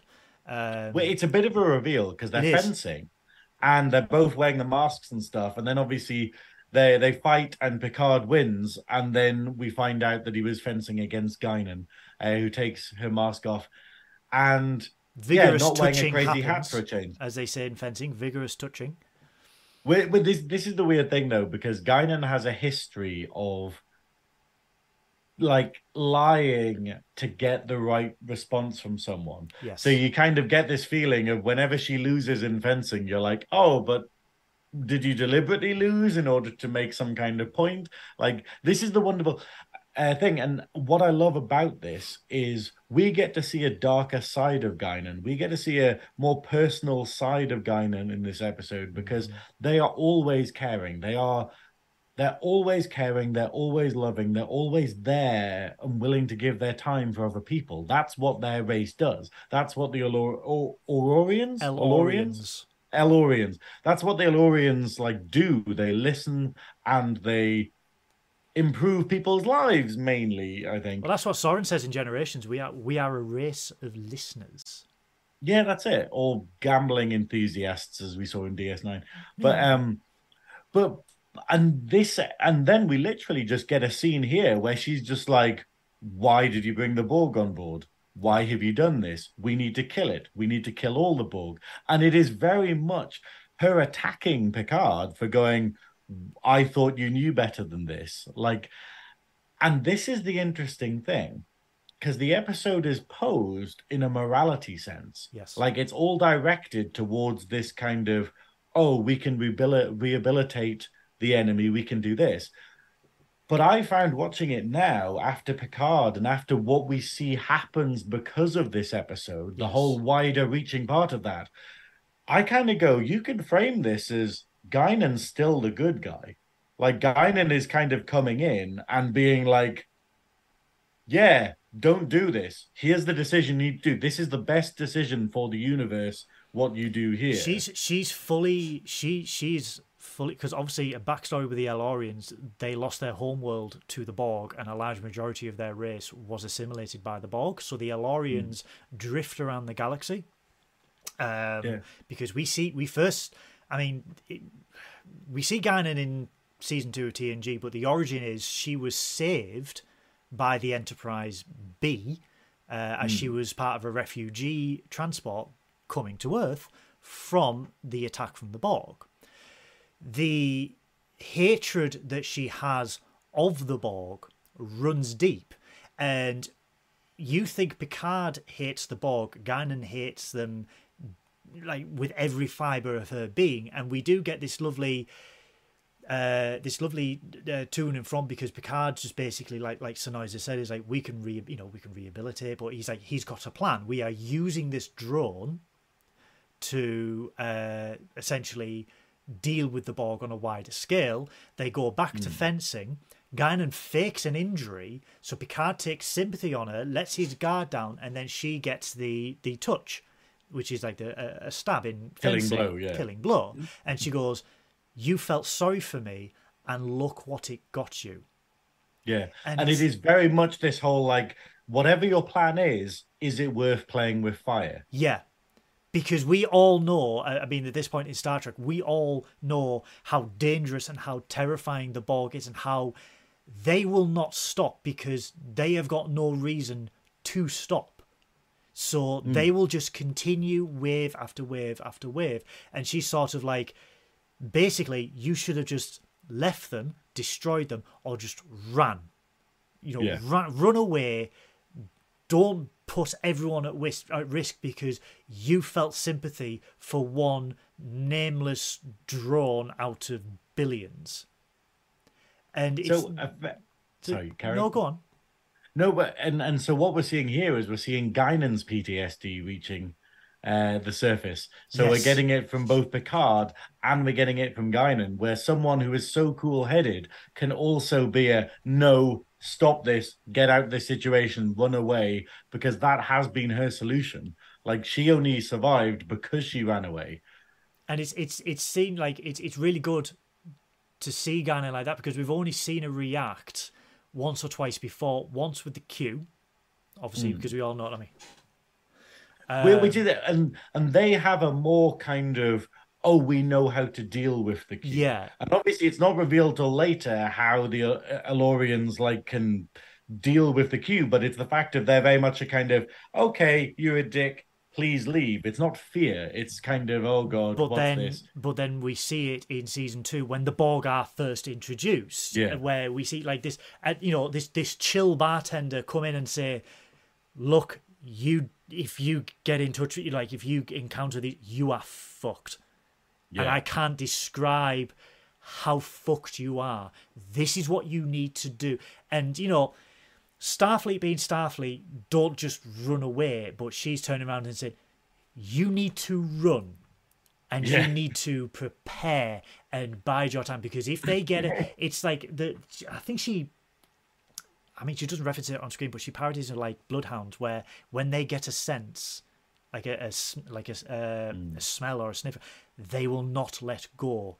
So she's like, if you meet them now, you better be prepared for it. And I love the fact that this ties in, because they're on about like it was inevitable that we were going to encounter the Borg in that episode, and mm. it's like it ties into the the season two episode of Enterprise, where in twenty-one fifty-two they sent a signal to the Delta Quadrant, or but it won't reach them for two hundred years, and then two hundred years yeah. later you see the Borg heading towards the Alpha Quadrant.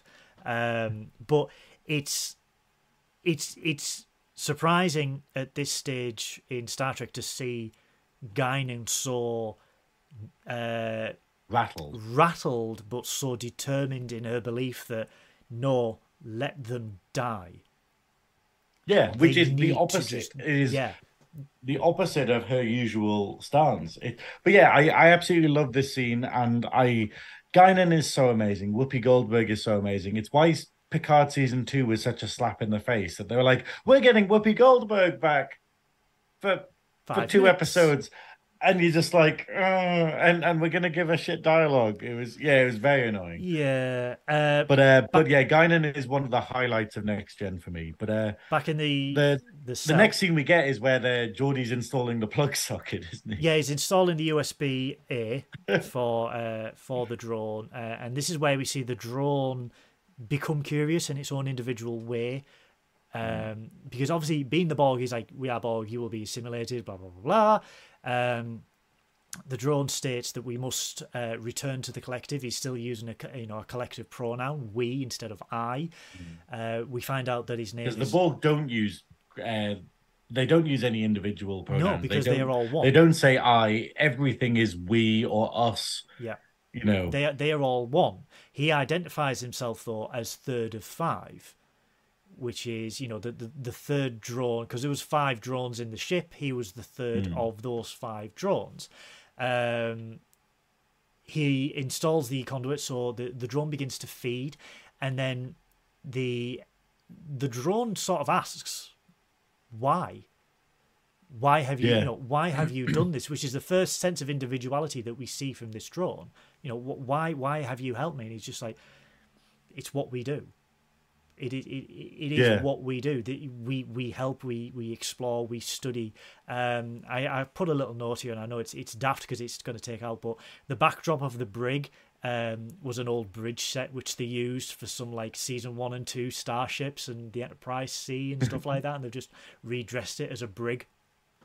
I didn't know reason. that. Um, don't ask why I know that. But uh, yeah, so the drone is asking, why are they helping? The lab uh, is the next scene um, mm.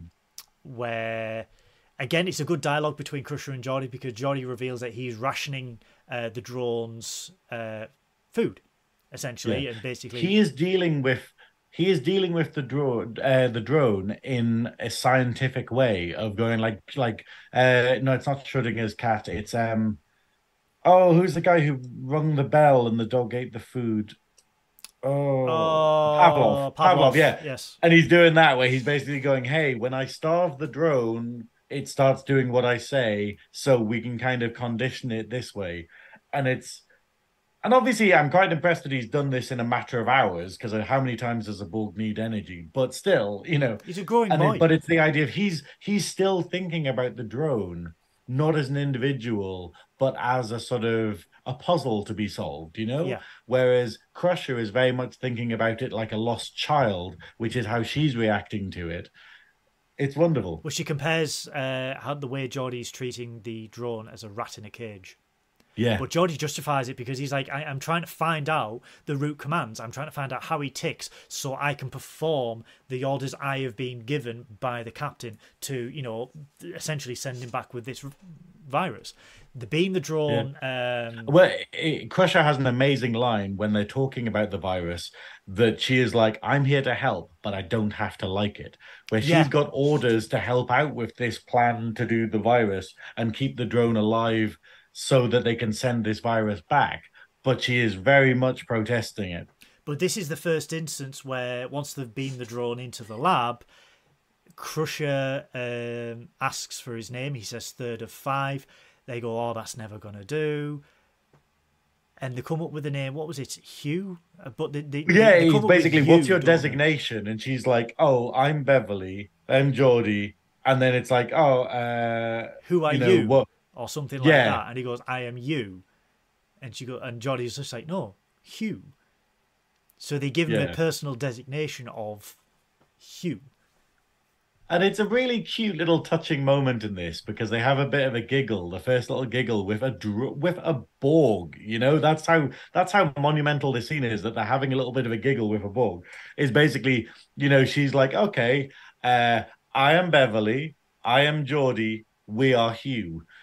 And it's this love, you know, and then they have a bit of a giggle. It's, and and I also love the idea that throughout this scene, Hugh is saying to them, like, oh, uh, resistance is futile, yeah. you will be assimilated. And you can, and it's very much the idea of a call center worker having a script.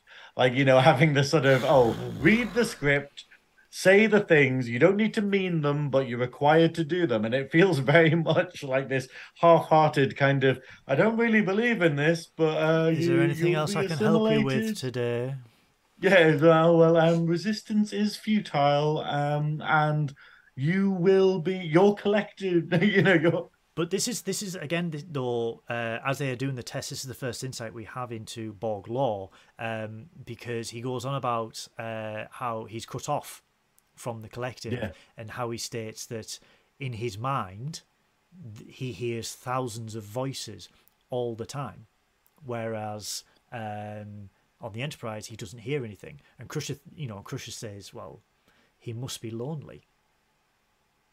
You yeah, know, Crusher, Crusher suspects that Hugh is lonely, um, but then he and also that becomes a thing throughout the episode. Yeah, where Hugh is able to empath, you know, empathize with the other crew members by realizing that this is what loneliness is. Yeah, but he does ask a poignant question to both Crusher and Geordie: "What mm. will they do with him once they have?" Finish performing their tests, and they both look at each yeah. other again. Eye contact, even though Geordie is behind the visor, yeah, it's yeah, that but... contact where they just go, "We will return you home to your people," which isn't a lie. It's not a lie. It's not a lie. They both you know? know why they're returning you home to their people. Um, I also forgot um, in in the scene we just had before they give a name to him.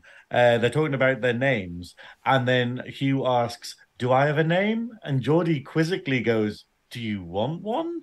You yeah. know? And it is just, and it's just such an interesting thing because it's like the way Geordie acts it is amazing because it's just this idea of just being like, uh, this is not in the script for dealing with a killing machine, you know. But then we see in ten Forward where Geordie's wrestling with the morality of like he's he's gotten to know Hugh, um, mm. and he's having second thoughts about doing what he's been ordered by the captain. And again, this is Guinan uh, stepping in, basically. Doing what she did to Picard, saying, "Hey, why are you personalizing this this thing, this killing yeah. machine? Like you gave it a name, yeah. you know, like uh, and referring to him like some sort of lost child, where it's it's it's a thing, it's something that it kills people, um, and you know, Garnin is obviously with Picard about, about programming with a virus and sending him back to the Borg so that he can be destroyed. Um, well, Garnin's not like it, it's this is the this is the thing. It's like on the poll, we probably should have put another option of Guinan, which is like, don't wipe its memory, don't do anything, allowed, just put it back where yeah. you found it, and just run away. I was only and allowed a certain amount on the poll as well, so well, I hit well, the limit. I, I didn't, I didn't think to suggest it as an option, but that is the other option: is Guinan is just going run away. But I don't think anyone would have chosen that one because no. it's not a good option. But it's, but Geordi it insists. Geordi does insist though. That Guinan go and speak with the drone. Uh, yeah, which I... and and Guinan's like, I I have nothing to say to it. Yeah. So Geordi has the best line, his best line of the episode, which is, "Then why don't you just listen? Isn't yeah. that what you people do?" And it is just like brilliant. That's a zinger, yeah. you know. Uh, back on the bridge, we find out that the ball. Well, I just want to point out, note that in this scene with Geordi, Guinan is wearing a purple outfit, like the typical hat. Oh, it's beautiful. She's wearing a purple velour outfit, yeah. And then she goes to turquoise later on uh, in yeah. the scene after this, because back at the bridge we find that there is a Borg vessel coming to rescue the drones, and it is thirty-one, uh, thirty-one hours and seven minutes away. So they've got thirty-one hours and seven minutes to find a way to program a virus and send Hugh back to the uh, drones. Back in, and the... they, they have a plan to hide in the sun's corona. Yeah, when the Borg appear, to and therefore the, the Borg won't be able to spot them. Apparently, yeah, to shield the sensors. Right, that little image, that lovely little image there, which you've seen in the D below there. Oh yeah. Uh, Guinan though uh, then adorned her turquoise get-up. Uh, See, I, I love this because it's in T N G. It, I, I, I'm actually gonna go to my designer and say, like, please, Opium, can you please make me a Guinan outfit? I want a drag outfit that has the Guinan hat. I just love it. I love it so much that, that it's so distinct, you know, and, and all it is is just like a, a, a shape, but then with velour drip, uh, over it. And it's it's so effective. It's one that you can see her head underneath it, you know, like you can see the sort of, that it's just effectively a fancy hat. But I love it. I love Guinan's look throughout the whole uh, show. But yeah, but I love the fact that she got changed to see the Borg. Mm-hmm. Like, you know, it's not hours later. Like, and I just love that she has a sort of, oh, well, that was my formal workwear that I was, purple workwear. This is my different, same outfit, but a different color, you know. Turquoise, like, to meet your enemy. That, that's yeah, I, I just love it where there's obviously, it kind of suggests that there's some kind of level of Guinan's outfits. Like, you know, but they still look the same for anything. But like, it's, it's very clear in this scene, though, even just from her eyes, the hatred that Guinan has yeah. towards this drone because of what the Borg had done to her people. Um, mm. Quite obviously blames the Borg for the destruction of the race and taking over the homeworld. But she turns because of Hugh. And again, it's that theme of loneliness that Hugh...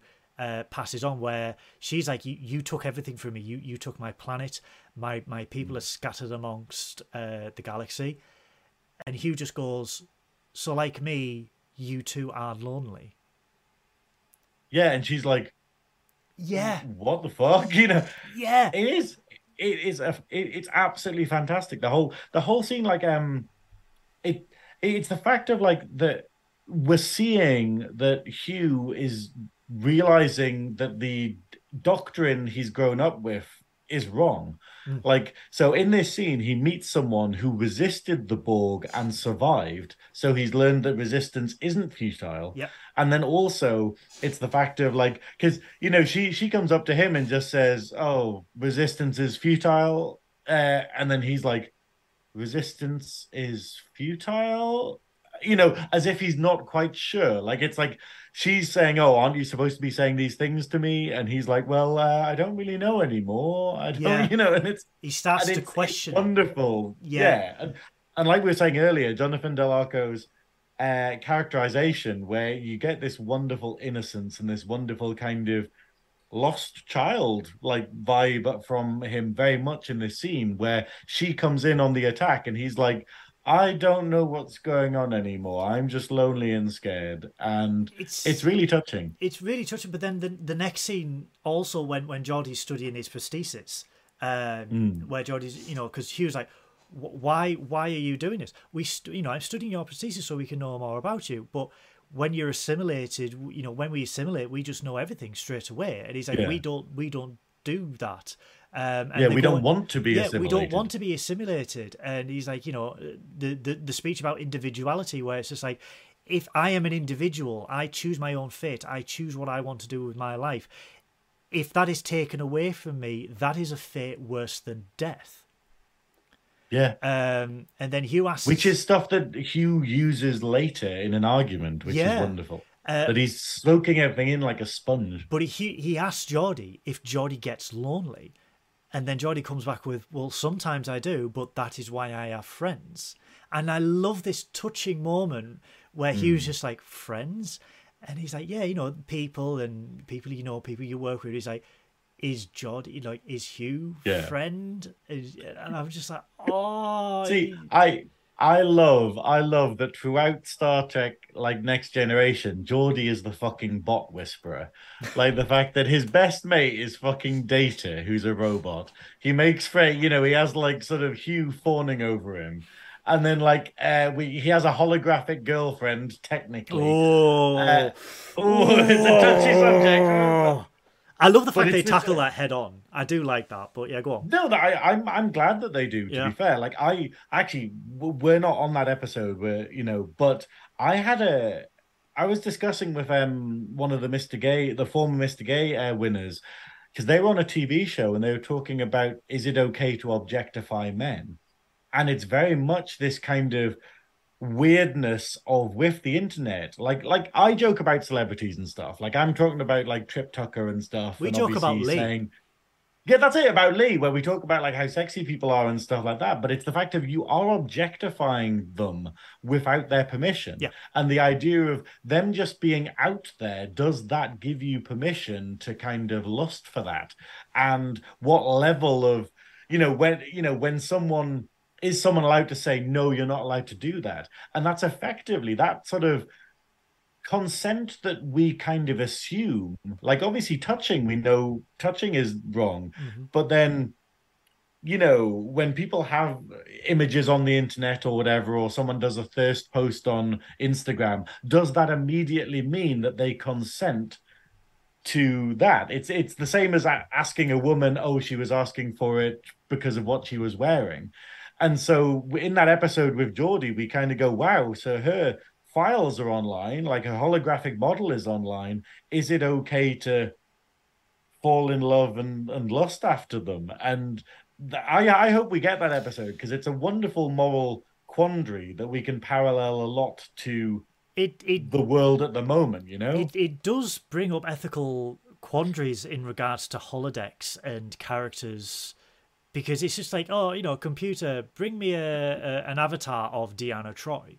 And like, yeah. no one questions it. No one flags it. Like, you, you would think, in terms of something like that, you know, it, it, it's like, you're on a holodeck on the Enterprise, right? Your superior is, I don't know, uh, Keira Nerys from D S nine. I mean, yeah. we, we see that in with, I mean, with Quark's I mean... Bar. We get a whole episode about that, but maybe they should do it. You know how? But the system doesn't flag it. But the system wouldn't flag it up. So if if you're yeah. like, if someone, there should be a thing where it's just like your avatar is being used in this, and it's just like this is the whole point of this is why the SAG-AFTRA were, were striking about A I, where it's just like these yeah. studios were going, "Hey, we'll use you once. We'll scan you, take a sample of your voice, and then." We will just use that and we will objectify you via A I. And it's it's, yeah. it's a similar thing to what Barclay did on the holodeck in T N G. And, well, and it's, and it's so wrong. Geordie, like, yeah. Imagine if you took a scan of an actor and then you made them do something that that actor wouldn't be comfortable with. Like you sort yeah. of yeah, put a, made a scan of an actor and then you put them in a, a sex scene or something. Yeah. And yes, it's not their body that you're actually showing. It's like a computer-generated one. But it's still, there's no disconnect. It's their between... likeness.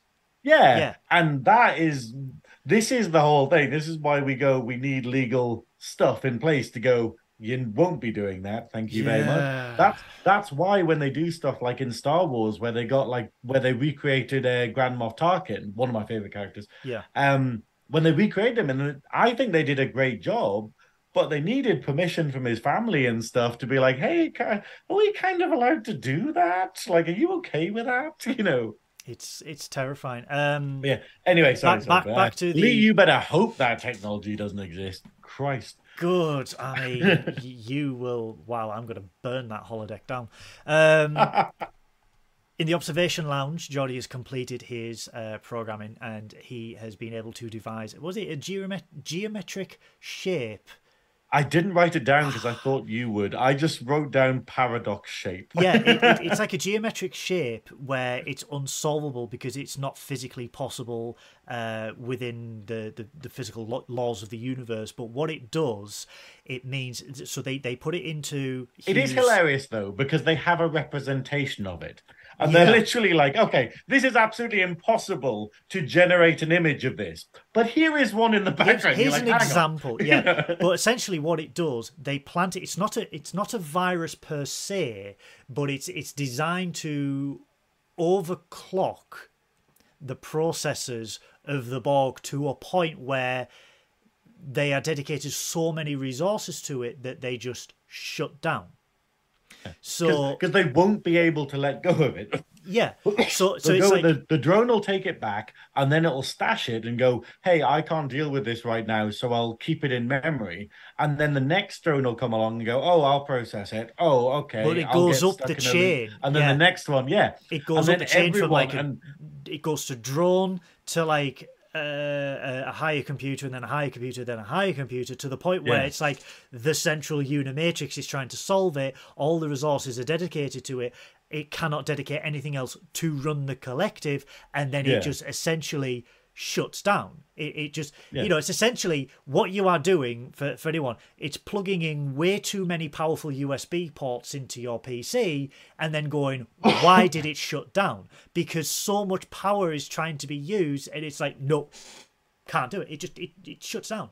And this is the thing, and this is very much them finding an actual flaw in the Borg. Yeah. Like where the idea of the Borg can't just put something aside. Like it's it's I think it's the next episode or whatever, we get it where Data demonstrates that he's not like the Borg, because he is able to just be like, oh, that's a lost cause, never mind, and then or, just abandon oh, it yeah that's confusing, and then sort of gives up in the middle of something, whereas the Borg can't, because they're perfect. They, yeah. they need to. They will be able to solve everything because they know how to solve everything. There isn't a, there isn't an exception condition in for them not being able to deal with a bit of information or a problem. They just keep fucking hitting it until they do that. Like, that's why the Borg retreating, when we eventually see that in Voyager, is like, oh, that's never happened before. They either get destroyed or they win. They've like, evolved at that, yeah. at that point, yeah. And but it's the, the idea of them understanding the Borg enough at this point to know that this will fuck them up. Yeah. This is also where we see uh, Geordi speak to Picard uh, about his uh, misgivings about the, the plan, and that he's having second thoughts about the plan um, because he's gotten to know the drone. The drone is no longer... He, he said he's, he's more individual. He's, he's regaining his individuality. And Picard still being Stonewall and emotionally blocking his feelings just goes to Geordi, I suggest that you unattach yourself from the drone. Yeah. And then we get a lovely scene in Picard's quarters where we've Wait, got the deep V. Picard, Picard mentions, he makes a par uh, parallel between laboratory animals yeah. and about how in the past scientists would uh, like, you know, get close to their laboratory animals, even though they were intending to kill them through experiments. And it's a pretty brutal thing, but you can tell that Picard is like, mm, I need to... take a back seat to logic on this one. Lee's just said if the Borg are so advanced, they shouldn't have they should have something other than cables. Lee, thirty years ago, the Borg were the first wireless chargers. So anyway, the that is a very good point actually. Yeah. How so, crazy is that? Um, we do get the next scene, Picard Deep V, uh, where he's about to go to bed with a cup of Earl Grey, and we get a lovely scene with Guinan, who yeah. since visiting Hugh has changed her tune in regards to what they are going to do with the um, with the drone, with the Borg. Um, Picard admits he has not talked to the drone. He he doesn't want to talk to the drone. He feels no purpose would be, like, nothing would be served by talking to the drone. Um, and we get the first outburst uh, from Picard in regards mm. to this, where Garning is trying to convince him to visit, and he's just going, damn it, he, he's not a person, damn it, it's a Borg. And he's still referring to, to Hugh as an it as well, to disassociate yeah. that it is a living being. Um, and I love the fact that Guinan says, if you're going to use this person to destroy his race, you should at least look him in the eye before you do it. And this is what a turnaround from Guinan. Yeah. Like, for her to for her to jump to being like this and being very much like, hey, I it totally changed me. Meeting the Borg and realizing that it is a person actually changed it's, me. It's very relevant, though, for, for people to, to, to take heed of this in, in Star Trek. And again, this is, you know, one of the great moral lessons that Star Trek teaches, where it's just like, you can have an opinion and have that opinion, not years, decades by this point, because Guinan's world was destroyed like seventy, eighty years ago before yeah. the Next Generation. She's had this hatred for eighty years. Her opinion changed by speaking to Hugh, and it's great to see that, you know, I, someone can have this hatred, but when they talk to the person that, that they hate and they understand, their opinion can change, and it shows the growth. Even after eighty years, people can grow and develop a different opinion and change their opinion and, and say, well, yeah, maybe what we are going to do is not the right thing, is not the, you know, is not morally correct. And her trying to convince Picard of that, um, you know, and basically say, you, you need to look him in the eye. If you, if you are going to use him to destroy his race, look him in the eye before you do it. Actually speak to the person and see the person that you are using as a weapon. Yeah. Before you do. I mean, if only, say, Israel did that. But oh, Ooh, back in the ready room. No. I, I love the next scene though in the ready room, because Picard is going to speak to Hugh alone. Mm. Hugh disarms Picard straight away, and I love this because Hugh just goes, Locutus. Well, actually, I just want to mention before this is the fact of, in the scene with Guinan, Picard loses his shit. He yeah. actually yells. He's he just goes, person, it's not a, a person, it's yeah. a Borg. And you just see this kind of, I want this to be true. I need this to be true because I don't want this situation overcomplicated with morals, you know, yeah, like, yeah. you know, with sort of feelings. If the situation very is much simple. Like, and, and this is reflecting him being so stoic and him sort of just going, distancing himself from the situation, being like, I don't want to get too deep into it because that's too much for me right now, but it looks like I'm gonna fucking have to. But, it, but it's also, if the situation is simple and I don't get into it, my decision is still morally justifiable. There is no grey area. It is black and white. Whereas if I get involved, an element of greyness will be brought into this, which is what he's worried about. He doesn't want that moral quandary. However, he does meet with Hugh alone, mm. and immediately, like I said, he gets disarmed by Hugh because Hugh just goes, Locutus, what are you doing yeah. here? And Picard, on a dime, comes up with the idea of, if he if he portrays himself as Locutus, can he distance Picard from the situation and convince that convince Hugh that Locutus is there because he is facilitating the assimilation of this culture into the collective. Mm. Can he play the Locutus persona to protect himself, but also convince Hugh that he is still Borg and that there is a plan in place, and this is why, you know, we, we are studying you and sending you back to the collective? He- He's effectively testing the Borg. He's basically just going, hey, you're a Borg. You need like you need to respond like a Borg. And what we get is basically Hugh not. Hugh being like, oh, I don't really know how to be a Borg right now. I'm very But he tests him straight away. Individual because he goes, and confused. Because yeah, he goes designation, and and Hugh just goes, Hugh, that's an invalid designation. What is yeah, your designation? Yeah, he says, well, we, we are Hugh. And he's like, no, it's like Hugh. And he's like, no, what's your designation? We are Hugh. And he's yeah. like, no, that is not a Borg designation. And then and then Hugh's just like, uh, oh, three of five. And like he's like he's just remembered it. But like Hugh, it's like, oh yeah, I forgot that's but, my other name. But you know. Hugh also says, you know, this this culture is, does not want to be assimilated. It you know, it, it does not, you know, and Picard being the cutest is like irrelevant. What they want is irrelevant. They will be assimilated. Yeah. Uh, but what if, you know, people will run, we will find them. Resistance is futile. No, it's like resistance is futile, and he's like, but people have escaped. You yeah. know, Pe people have escaped, and it's like, we will find them. And then obviously the zinger is basically like, you know, uh, what if you it's assimilate Geordie? Yeah. Geordie doesn't want to be assimilated. You know, yeah, and it's and and you know, and then and then we get it. They get the fucking line of the whole thing, which is basically Picard just being like, no, you are Borg, you will assist us, I will not. Not assist you. What did you say? And it and it's the idea that he just says, I will not, and Picard just stops and yeah. just goes, you just referred to yourself as I, and this is a massive deal in Trek. This is the idea of this sentience, like where we basically just go, oh, they are an individual. Yeah. And everything just goes out the window. Like, you know, we get this wonderful scene where, yeah, and then it, the next scene immediately is Picard back in the observation lounge being like, okay, so let's change the plan then. You know? Yeah.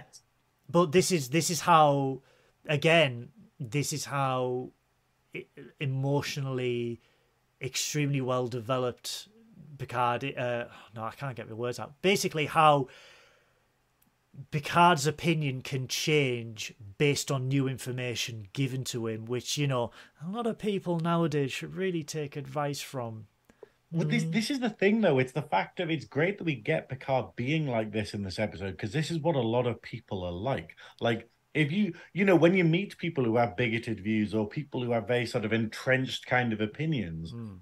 and then you challenge them, there is this resistance. There is this, no, I don't want to learn new things because my worldview is happy and safe right now, and I don't want to have to think that maybe the problem isn't the foreigners, or, oh, maybe I have been part of the problem, or, oh, maybe we shouldn't just sort of, maybe, you know, like, when you when you talk about economics with people and then they just go, oh, right, yeah, I guess that is really complicated and we can't just fix it by sort of, you know, killing poor people, you know, it's like, and, you know, but the fact is, the, this is great because Picard opens him up, opens himself up and has people around him to reach into the bubble and go, no, you need to think about this, like Guinan. Like, the probably the only person on the ship that could have done it is Guinan, yeah, because he trusts her so much. Yeah.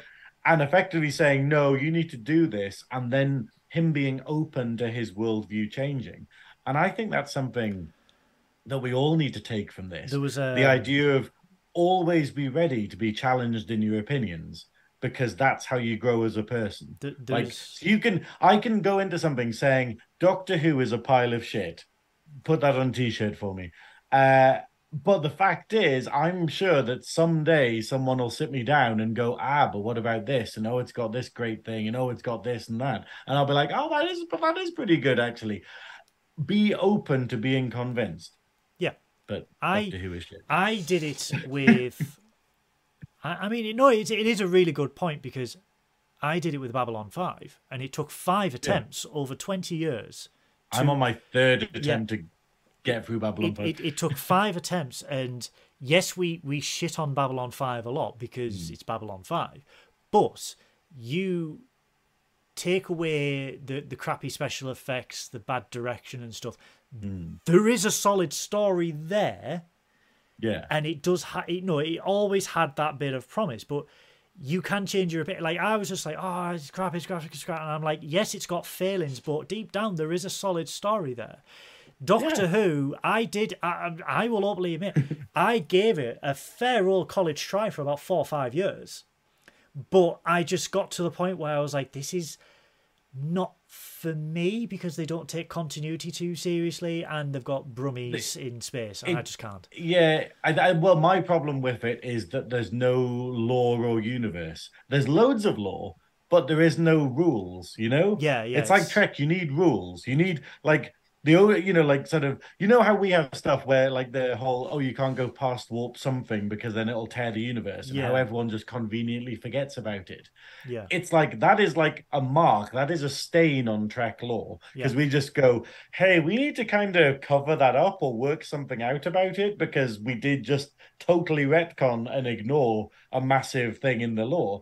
Whereas Doctor Who is like, oh, next episode we'll change our minds about how the universe works. Yeah, it's wibbly-wobbly oh, well, time stuff as they... As yeah, they and you're just sitting it. there being like, that's not how you do sci-fi, you know, like usually. But so, so it's, I think it's enjoyable, but it's, yeah. So with, with the plan to plant a virus out of the window, Picard is looking for other recommendations. Mm. The recommendation that Riker has is to wipe Hugh's memory and return him Which to the Which is one site. of the options we put on the poll. Yeah. Uh, Lee, if you don't mind, if you can just go onto Discord and just copy the poll, the results, um, and then just post I'll them when I the post them when you let. I'll let you know when to post them, because I'll bring up Twitter first and then we'll do Discord. Um, but yeah, so Riker says wipe the memory, uh, but the counter argument to that is obviously from Crusher, where it would be wiping the individuality that Hugh has discovered and Hugh has fostered.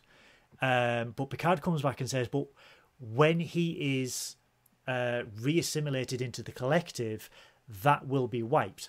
However, there will be that tiny instance that when they essentially download Hugh's data from his mm. time that he's been away from the collective, it will be processed throughout the hive, and that sense of individuality will be processed.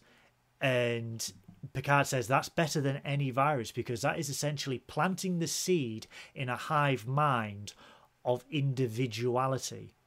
Mm. And he... and this is interesting because because he's not being assimilated. So when someone gets assimilated, it strips all of that. It takes away their individuality, yeah. and it does all of this.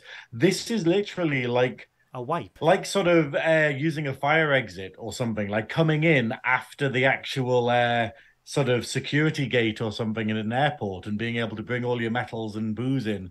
And it's that, that idea of basically this is the first chance they get of possibly getting around Borg security, because yeah. the Borg will just be like, oh, it's just a drone, cool, we'll plug him back in. And they're not going to do the whole, hang on, have we scanned for viruses yet? Yeah, you know? And it's it's the, you know, the the, the possibility, the, the, the message of, of the, the knowledge of self-being that will be planted within the Borg could be more powerful than any virus, mm. which is, it's an interesting uh, thing. And we do see it in Voyager with Unimatrix Zero, where they do have that second life uh, yeah. within within the hive mind.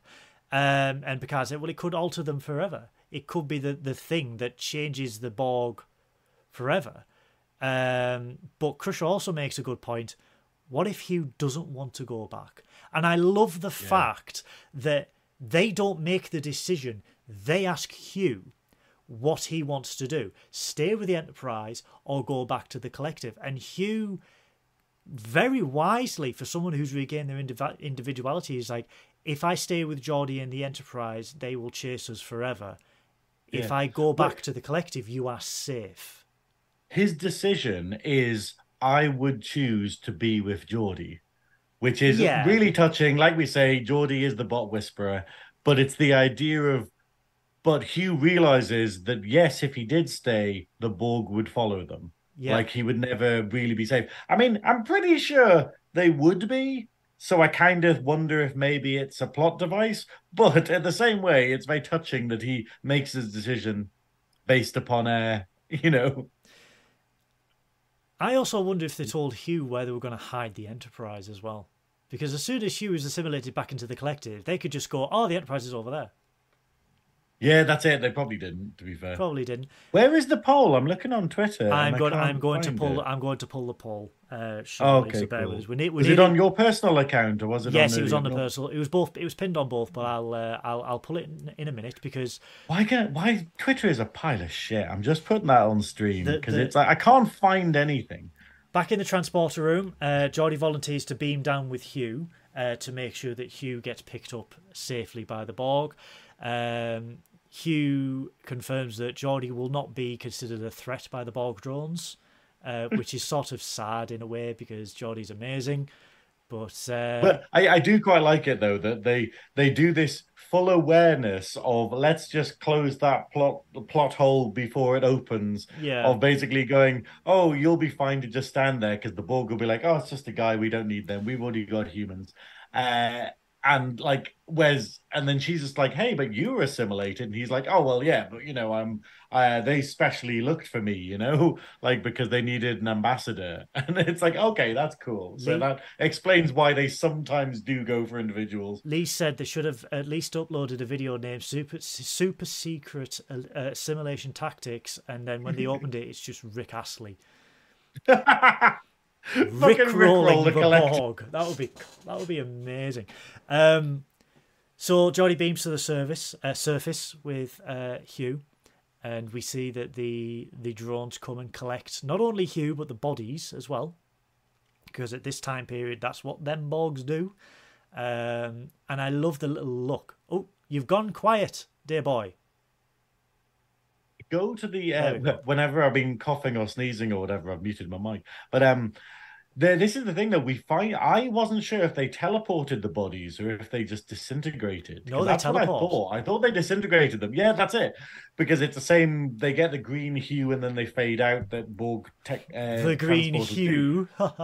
hue. Oh. But uh, I do like though that they go round first, grabbing something from each of them. So going up, oh, this is important, this is important. We'll take their SIM cards. And then the body teleports. Yes. Yeah, they're effectively the SIM card, the little black box, I think, you know. Yeah.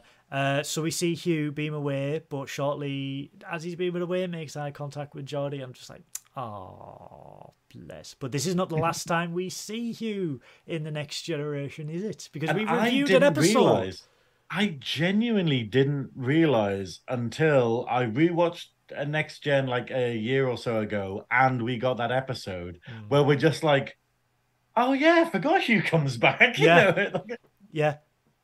Um, people are talking about it like he's a one-off cameo like thing, and you're just like, no, he comes back. You know, he's he's kind of important in the lore. So... And then obviously he comes back in season one of Picard and gets a fucking bitch death that I'm still annoyed about. Yes, I am really pissed off oh, with that. I wanted Hugh fuck, for a long fuck time. Fuck Picard season one.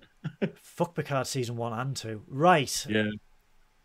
We did a poll. Holy shit, guys. This really did pop off. Also, it? I just want to mention how lovely it is, the final scene where Hugh looks at Geordi as he's teleporting away. He just does a bit of a glance. I love that. I, yeah, that's what I've just mentioned. No, no, the, the look that he well, gives. That, yeah, I just, I just love it. I just, I, love it. I think it's really. So we did, we did a poll on Discord and uh, Twitter. So Lee, if you've got that poll, can you please put it on the live chat, s'il vous plaît? Put it on, Daddy. Uh, so on Twitter, uh, we did a poll of who actually had the right idea of what to do with Hugh, and I can't believe it, but I. My autocorrect on my phone put huge instead of Hugh.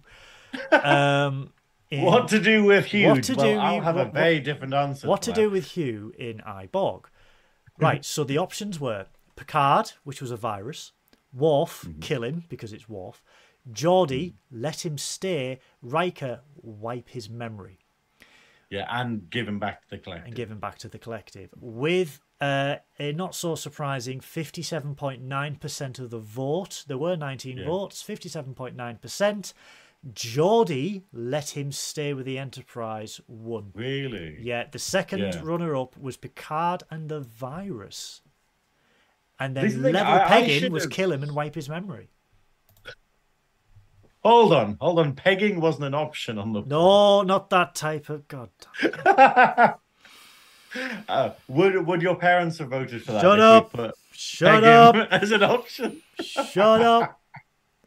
That was the right. That should have been the Riker option. Peg the ball. Oh wow! So on Discord, Picard upload the virus one with three votes. Ah, oh, that's interesting. Divisive. Well, I, I should have distinguished the whole thing because the the interesting thing about this is the virus that they were going to do to destroy the Borg might have actually been a bit kinder to what they actually did incidentally. Because yep. this episode doesn't end well, because what happens is we seriously fuck up the Borg by putting Hugh in. Yeah. Putting Hugh and individuality back into them just makes the collective fuck up. And we see the repercussions of this right until the end of Picard season three. Yep. That is effectively why the Borg are fucked. It's not species eight four seven two. It's not outside forces. It's because of what Picard does here effectively. Whereas so essentially is... the, the, the, the virus wouldn't have caused them any pain whatsoever. It would have sent them to sleep. It, yeah, it, they would have just, just shut down, and then as they shut down, obviously the cybernetic parts of the, the body would have just ceased to give nourishment. So they would have just gone to sleep and then yeah. passed away in their sleep. And, and instead what we get is a Borg civil war that comes out, yep. and the Borg never quite being the same from this moment. Like, and then obviously we have uh, Lore capitalizing on, on it uh, yeah. in the episode that we covered a couple of months ago. And that is... And that's kind of fascinating, and it's really weird that this happens after an episode. What was I watching the other day? Um, it was an episode of Trek. Oh, God. It's an episode of Trek where you can feel and think that you're doing the, the kind thing, and actually that's far worse. Yes. Like, it's this idea... And it's very much that's what this is, where they're going, hey, we'll do the kind thing, where we'll basically go, hey, we've... we've reached out, we've helped this uh, this Borg, we've helped him regain his individuality, and then we send him back off into the world, and that's worse. Like what they like, Hugh hates them when he like comes up against them again, because he's like, "You ruined my life. You yeah. literally sort of, literally just kind of went, hey, we're gonna we're gonna totally." change your mind about everything and give you show you a bit of love and stuff, and then just cast you adrift into this sort of like cold nothingness again. But it's a, it's a solid way where Star Trek at this point, obviously the original series never really dealt with it, but where Next Generation is just like, we do something, but we will also deal with the repercussions much later. Like with Geordie's mm. episode Galaxy's Child, where he deals yeah. with the repercussions later on. This one with the season uh, six to seven two-parter, where we get Hugh back and he's like, you've ruined everything for me. Yeah. And, you know, we, we, we get a lot of this, and it's, it, yeah, like like Synoiz has said, sometimes the, the, the thing you think is the best option and the nicest option isn't the nicest option, and maybe just sending them to sleep with a with a virus would have been the the humane option in the long run. Well, that's the thing. I mean, it's it's it's a bit of a sad thing to end on, but it's the fact of like my I've had two. Uh, my brother this week is very very upset because uh, obviously I'm very close to my brother because uh, they had to put their cat down, Blinky, and they they've had their cat for eighteen years, uh, and they are amazing. They are the best cat in the entire world. Like, I'm not a fan of cats, but Blinky is amazing because they have a little personality, wonderful. But yeah, they got put to sleep yesterday, and it was a very difficult decision. But it was the whole thing of going, my brother going through this quandary of going, they're not going to get better. It's just going to be a downward spiral from here, and their quality of life is just going to get worse, and they'll be in a lot of pain. And faced with that decision, you just go, oh, but but I, I, I want to keep them around for as long as I can because I need this. But the reality is, it's like the kind thing isn't necessarily the thing that you think is kind. Yeah. In in a weird way, and it's obviously, you know, love him very much. You, you don't and, want to be. So he's had to do that. You don't want to be selfish, but you have to think what is best for them, because yeah. they would be in pain, they would be in discomfort, and if you can take that away in the the least harmful way as possible, it's better for them. Yeah, but you, that's you don't it. I mean, want them to suffer. I mean, it's the sort of thing. It's the fact of basically, like, you know, Blink's had a wonderful life, started getting a bit of like pain and sort of, you know, like, you know, illness, and they'd lost a lot of weight over the past couple of weeks, and now that's over. It's the fact yeah. of they're not going to get to, if they left them for like a month or two, where they literally are just in agony all the time, and they can't do any of the cat stuff that they like doing. Because, because obviously Blink, Blinks was fat as fuck, and like, you know, like loved their food so much, and then they just kind of stopped eating. They were like, "Oh, I don't feel like eating anymore. And you're just like, well, that was your whole thing. That's what you love doing, you know. Yeah. And it is, it's, I mean, I, I'm just hoping that one day we can do that with the Tories, okay? And you just sort of, you know, you inject them and you're like, they're there, there, don't wait, you know. And at least we're putting them out of their misery, you know. Trekking Up North is sponsored humanely. by Dignitas. Um, yeah, what is it? Mandatory Dignitas mm, for Tories. But, I mean, we all know they don't have any dignity, so just T A S. Uh, Actually, to mention something that Lee said in the, I think it was Lee said in the chat about when we were talking about how you can be won round to any argument if there is one and you can listen. It was making a joke about me sort of understanding the Tories and, you know, like, uh, and Conservative government. And this is the thing, I kind of think that there might be an argument out there where there's a reason why all of these rich people are such inhumane fucks, in our opinion. Mm. And you kind of wonder with like all the crazy shit that exists in the world, whether there is like a, of you know, like a, you know how they do the whole thing of when you become the president, you get told all the secrets and you just go, oh, okay, that's that's a lot of hidden crazy stuff. And I kind of wonder if there is something about all these dickheads in government and it's like, why don't you do this, why don't you do that?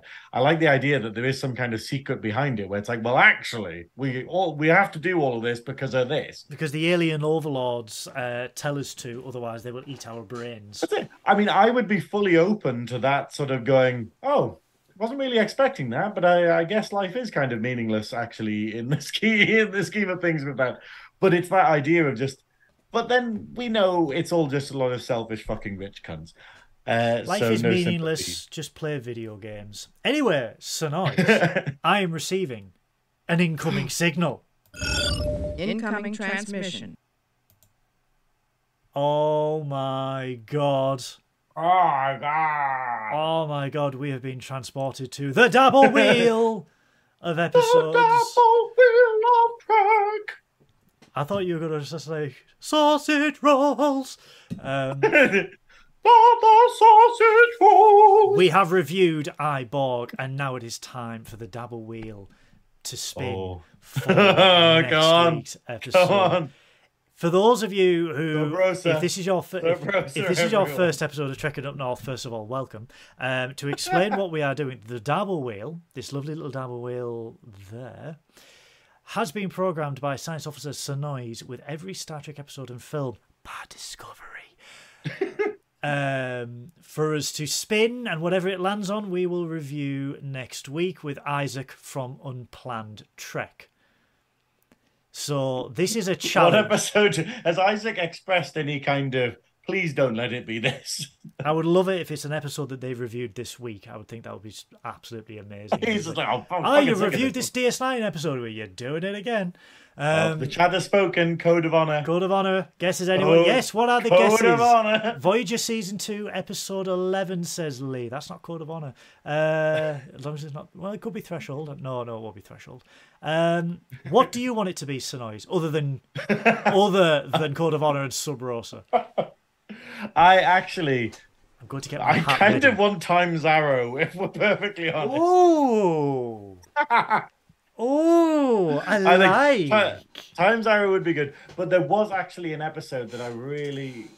Oh, I was just talking about it earlier, man. It was like a. Yeah, I, I'd actually like the one where Geordi, where he falls in love with a hologram. Galaxy's Child. Is it Galaxy Child? Galaxy's yeah. Child. Yeah. I, I like that because I think that's a lot of interesting discussion that we can have about consent and context and also living in the digital age, you know, the idea of falling in love with someone who you don't really know because of what they put online. I mean, it's happened so many times to me, the amount of people that come to me and they're like, I love you. Oh, you're a bit of a twat. Yeah. yeah, that's it. uh, that, that's you talking to them, though, because yeah. you're not a twat, Goodwill. Well, um, I'm hoping for an Enterprise episode. Yeah. I'm hoping for an Enterprise episode. It's been too long. I need an Enterprise episode just to hear Faith of the Heart, just so I can play it on guitar and sing. As uh, Synoiz is impersonating, sucking off the ghost from Sub Rosa. Uh, No, well, no, blow out the candle. Rosa, though, we need candles. We need. Oh, we need to God, yeah, I need to get all the green lights trimmed and everything. Okay, right. So okay. The chatter said, "Code of Honor, Voyager season two, episode eleven. Uh, what are the odds for everything? One in nine hundred. Um, one in twelve hundred. No, not yet. Uh, trouble with tribbles," says Christopher. I would, I would like a trouble with. That'd tribbles. be a great one. That'd be a great one. Because um, there's so much tribble lore now out of just that one random episode. Like there's even a D S nine episode of trouble, short trouble trek. with tribble, short yeah. trek, the trouble yeah. with Edward with H. John Benjamin. uh, hashtag Candleslag. Yep, you are spot on there, Christopher. Right, let me get the there wheel up. Are we getting, ready? Everybody? Getting both my fingers crossed for this. Go on. I'm just gonna put the hat down. Um, Come on. Three, so I have a code of honor or candle slab. Three, Come on. two, one. Hard drive work. Spinning! It's spinning. It's spinning. Oh my god. Oh my god. Oh my god. Oh, oh, oh, oh, oh. Menagerie double! Wow! Menagerie! Strange New Worlds. No, the original series. Well, no, like as in. Oh, yeah, yeah, yeah, yeah. Yeah, as in tying in with Strange New Worlds. Whoa. The Menagerie Part one.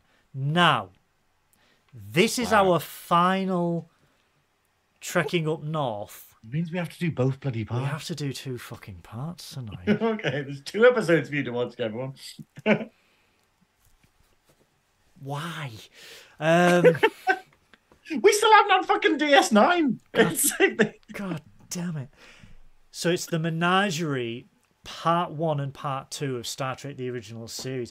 This is actually really interesting for the watchers of Trekking Up North if you've never seen Star Trek, because literally this was uh, a season one episode of the original series that tied in the pilot of Star Trek from nineteen sixty-four with Jeffrey Hunter as Christopher Pike. So this is the episode where we actually see the pilot, because the pilot in its entirety wasn't shown until the late eighties and nineties in the U S mm. and the U K. So no one had actually saw the cage.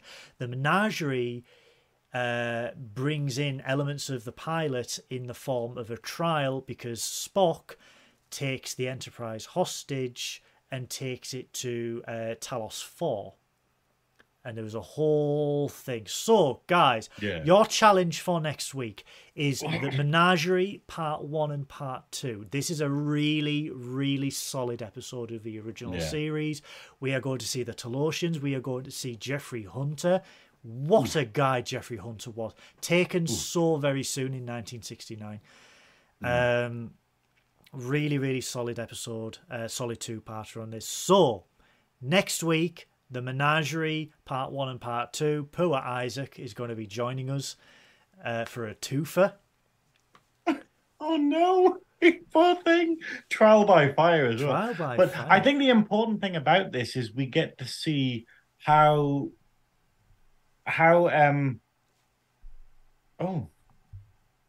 I've forgotten his name. The the captain. Um, Pike. Yeah. Sorry, mental blank there. I uh, know how... We get to see how Pike ends up. And that's yeah. the, the sadness of Trek, where it's the fact of going, we love Strange New Worlds, Christopher Pike, like Anson Mount, Daddy. This is the thing that hangs over him in the lore, that he has one of the saddest ends out of anyone, because it's not an end is the problem. Yes. And it's the, the idea of it's very depressing, because it basically just goes, hey, you know the character that we're loving through Strange New Worlds and stuff, and we loved in the pilot of the original series? This is his future. And yeah, and that's what this episode is about, which is the other reason it's very interesting. So guys, that was our review of I, Borg. Lee has very kindly pointed out, fun link to the episode of Nerdy Up North this Sunday's, because uh, they are reviewing The Crow, uh, is just what the Borg would look like if they had wireless technology. Again, Lee, the Borg are wireless. They were wireless. I love the idea wireless. of just, they'd just be goths. If they, they had wireless goth. technology, they'd just be goths. They, they, are just, they are just goths with poor cable management. That's what they are. I I've actually struggled. I've watched The Crow twice in the last week, okay, because I'm on the Sunday's episode for watching the uh, nineties phenomenon, The Crow. And the problem is, I love it so much that I just stopped taking notes. So I can't get I get a bit into it, and then I'm just watching The Crow, and I'm like, oh shit, I'm meant to be talking about shit, okay. And then I'll do it for a little bit, and then I'll just sit back and just watch The Crow a bit more. And it's like going, and so I'm slowly memorizing the entire film rather than actually taking notes, which is interesting. Wow. So that is this Sunday on the Nerdy Up North podcast, guys. Don't forget to tune into that. Synoiz is streaming straight after this yep. episode. The links can so be found. Probably ten p m on Twitch. Do the link in the video the, the description below. The link is uh, down there below. Next week, I'm going to have to double check with Isaac, because I'm going to be like, hey, I know you live in Tasmania. Would you mind getting up at crack of dawn to review The Menagerie Part one and two? Okay, thanks. If it doesn't... Come back for the original series episodes. Yeah. If... It, if it doesn't, um, as as with everything, in we'll get him on in the new year. We can get him on in the new year if he doesn't want to fancy it. So. We we can always get another guest. Mm. Um, but yes, yeah, so we are taking a break as of uh, the end of next week for December. There will be a Trekking Up North holiday special for you to look forward to. There will also be a very special trekking on trekking slash nerdy up north. Uh, podcast with Damon, David, Damon, Damon, the handsome Canadian actor. Um, but if you like Trekking Up North, and if you like Nerdy Up North, and you are not subscribed to the channel, what are you doing? Click that doing? subscribe button, tickle that bell, and slap that thumb upwards for the oh, like button, because every little tiny thing you do helps us with the algorithm, and it helps us win. If you like Trekking Up North, all of our friends' channels are down below. They do everything that we do, just much better and way better, because we're just adequate. Um please follow our friends below. We've got Captain's Quadrant, Shuttlepod Show, Clone Star Podcast. We have got Unplanned Trek, Trek Culture. We've got them all down there. Nerdy Up North can be found on every social media channel you can think of. I can oh, be found on all of them. I can be found on Twitter slash X at Goodwill None. Please come and say hello. I'd love to talk to you about Star Trek. We have a Discord with a new sexy refreshed link that you can join down below, where there's plenty of channels. A link that works now. A link that works. I know, who'd have thought it? Um, I didn't know they timed out. But uh, I didn't know. My my one on Twitch says Twitch like. What is it? Synoiz.com slash Twitch. And that hasn't been working for weeks now wow. because they changed the fucking link. It's annoying. Wow. Uh, cocktails next Friday then to celebrate a Ooh. successful year of Trekking Up North. Maybe. It's tempting. Maybe. But this is going to be the field test of the new kit, and I don't want to be rat-arsed. So we'll, we'll, we'll, we'll see. It might be a mocktail, like Lee said there. But uh, guys... This has been Trekking Up North. We are going to beam back to the Adequate now, so Synoiz can get ready for some more horror-related World War One shenanigans. Until next week, stay safe, live long and prosper. Take care of mm-hmm. yourselves. Bye-bye. Miles? Miles? Miles.